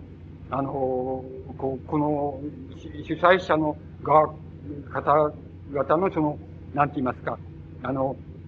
こう、役割って言いますか、それはもうこれから重くなる一方で、お気の毒ですけども、重くなる一方だっていうふうに僕は思います。それを避けることは僕はできないっていうふうに思います。だからそこは、あの、そこのところは多分お考えとは違うと思います。これは、いい悪いっていう、つまり、いい、いいか悪いかっ、昔の方が良かった、良かったか、今の方が良かったかっていうこととはもう、いい悪いの問題という、この文明がどういうふうに進んでいっちゃったのかとか、進む必然があるのか、それを止めるのはどこまで止められるか、それから止めるって言っても止められる限度っていうのはあるんだってやって、この動きはもう必然なんだって、必然のところは動かしようがないんだよっていう、そうだったらそこを問題として考えなきゃいけないっていうふうに、あの、物事の考え方を展開していかないといけないんじゃないかっていうふうに僕は思いますので、僕はおっしゃることをあんまり、あの、おっしゃることで僕今日お話ししましたことをのあの、基本をなんか、あの、こう、変えてしまうとか、あの、問題の立て方を変えてしまう気は少しもないっていうのが、まあ、僕がお話をお聞きしたあの、していて感じたことです。で、大体それは、あの、あの、なんて言いますか、あの、こういうのを思います。つまり、文明が高度化していった場合に、あの、僕らがどこまで遡るかっていう、あの、ことになってきます。したらば、僕はそういうことを、あの、社会的な問題としてはそういうことを言いますけど、つまり、こういう言い方、つまり、えっ、ー、と、一つは要するに高度社会っていうことをの問題を必然的な問題として考えていかないと、これの結果も、あの、利点も含めて考えていかないといけないっていう言い方をしてますし、してますけども、同時に僕の言い方は同時にあるんで、もう一つあるんです。で、あの、ああの、もう一つはその、アアジア社会の段階まででその考えを、つまり過去を突っ込む場合に、あの、考えをやめてしまったら、多分、あの、ダメだから、このアフリカ的段階っていうところまで、あの、こう、遡っていかない、いかないと、いくことと、あの、それから、あの、高度社会の、これからの問題を考えていくっていうこととは、あの、イコールなんだよっていう言い方を僕はしています。それと同じ言い方をしていますと、ここに現実社会があって、意識的に僕らが生活している社会があって、そのそこに少し無意識の部分があってっていうくらいで考えていたら多分ダメなんで、あの、核のところまで、つまり入退治のところの問題まで考えていかないとダメなんじゃないでしょうか。つまり、あの、第二次、えっ、ー、と、工業、製造業と、それから、あの、サービス業、えー、流通業の間に起こる公害に対しては、多分、そこまでかん、こう、なんて言いますか、降りていかないとって言いますか、ダメなんじゃないかっていうふうに同時に考えていますし、また、一方では、あの、その種の公害っていうのが、あの、つまり、あれ、あの、なんて言いますか、えっ、ー、と、製造業と流通業みたいなのが間で起こってくるだろう。それは、疲労の問題であったり、あの、なんて言いますか、精神障害の問題であったりっていうようなこととして、あの、出てくるに違いないっていうことは、あの、またどうしても考えることを避けることはできない。で、それと同時に、あの、遡ることはもう、やっぱり入退院のところまで明瞭に掴んでしまわないと、あの、ダメなんじゃないだろうかっていう問題意識が僕にあります。これは社会問題としてもあります。僕は、あの、アフリカ的段階まで、あの、下がっていかないと、あの、アジア的段階、アジア的要素っていうことで、つまり、えー、農、アジア的農農業と農業っていうようなものと工業との対立みたいなことで考えてた段階ではダメだから、アフリカ的段階まで、あの、もう、くぐっていかないとダメじゃない。で、アフリカ的段階まで考えるっていうことは、同時に行動、あの、高度化した社会っていうのを考えることと、あの、真正面から考えることと、それは同じことなんですよって、イコールなんですよっていうふうに僕は言ってきましたから、僕の考え方はそういう考え方になって、これをちっとも、あの、対立的に考えていないんです。つまり、あの、なんて言いますか、あの、こう、昔、あの、豊かな緑に囲まれて、あの、悠々と、あの、生活してたみたいな、そういう社会が良かったなっていうことと、だから、それじゃ逆に高度になっていく一方の社会っていうのはダメ悪い社会だって、こっちに直した方がいいっていう考え方は僕にはありません。つまり、それは成り立たないですし、そういうことは。あの、成り立たないと思ってますから、つまり、今から東京のビルディングがみんな壊しちまえって言ったって、それはどんな政府ができたって、それは壊せないですよね。あの、そんなことはできないんですよ。つまり、成り立たないんですよ。つまり、あの、それは歴史っていうものはそういうふうにできていましてね、つまり、歴史の書くっていうのは、どうしても、あの、必然的に言っちゃうところがあるんです。それで、いい悪いの問題は、後から付随する問題で、同じ次元の問題ではないですね。遡ればよくて、あの、進めば、その悪いって問題でもないです。逆に、あの、進めば悪くて、遡ればいいって問題でもないです。それはもう、そういうあの、倫理の問題と一緒にしてはいけないって思います。文明が進んでいく問題っていう問題の必然っていうものと。それが僕の考え方ですね。てから、僕、もしかするとあなたともっと、ここでではなくて、もっと論理したら、多分、あの、そういう根本的な、あの、考え方の食い違いになってしまうような気がしますね。とりあえず、おっしゃられた、あの、あの、おっしゃられたことは、あの、非常に多面的で、あの、全部にわたっておりますけれども、それは僕の考え、今日話した考え方を、あの、僕はきっとも、あの、こう、こうなんか動かす要素にはならんように僕は受け取って、あの、受け取っております。あの、だから、あの、そうじゃなくて、僕の方も、あの、またおっしゃることも考えて、あの、見たりしますけど、あなたの方も、あの、僕が今日申し上げましたことを、もう少し、あの、考えてみて、あの、検討してみていただければ、あの、幸いだと思います。あの、僕、あの、そんなことには割に、あれはないので、あの、あの、問題の立て方を少し変えた方がいいと思えば変えますし、そうですけれども、今日のところではちょっと、あの、変える気がないなっていうふうに 僕は思いましたけども、あの、こんなところでよろしいございましょうか。ありがとうございます。あの、本当にあの、あの、いい質問をいただいてですね、あの、ともかく、あの、僕らも、こういうふうな展展開いうか、こう、こういう話は、あの、本当に、精神病院でもよく出てくる話ですね。やっぱり、あの、今の文明社会が悪いに違うかと病気になるのはですね、それで複雑になってる。まあ、それは確かにあの、病気としては、あの、複雑になるから、ちょっとしんどくなるっていう意味では、そういう病気あるんですけど、ただ、ほんなら自然に帰ろうかとか、もうちょっとゆったりしてどっかの温泉に行ったらいいとかですね、あるいは、あの、精神病院も、あの、緑のあるですね、ゆったりしたところになったら、患者さんそこでゆったりして、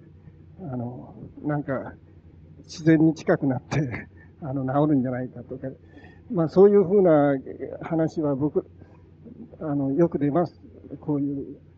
だから、よく出る話をですね、あの、質問していただいて、本当に良かったと思いますけど。え、っと、もし、あの、あと質問がありました、あそうそう。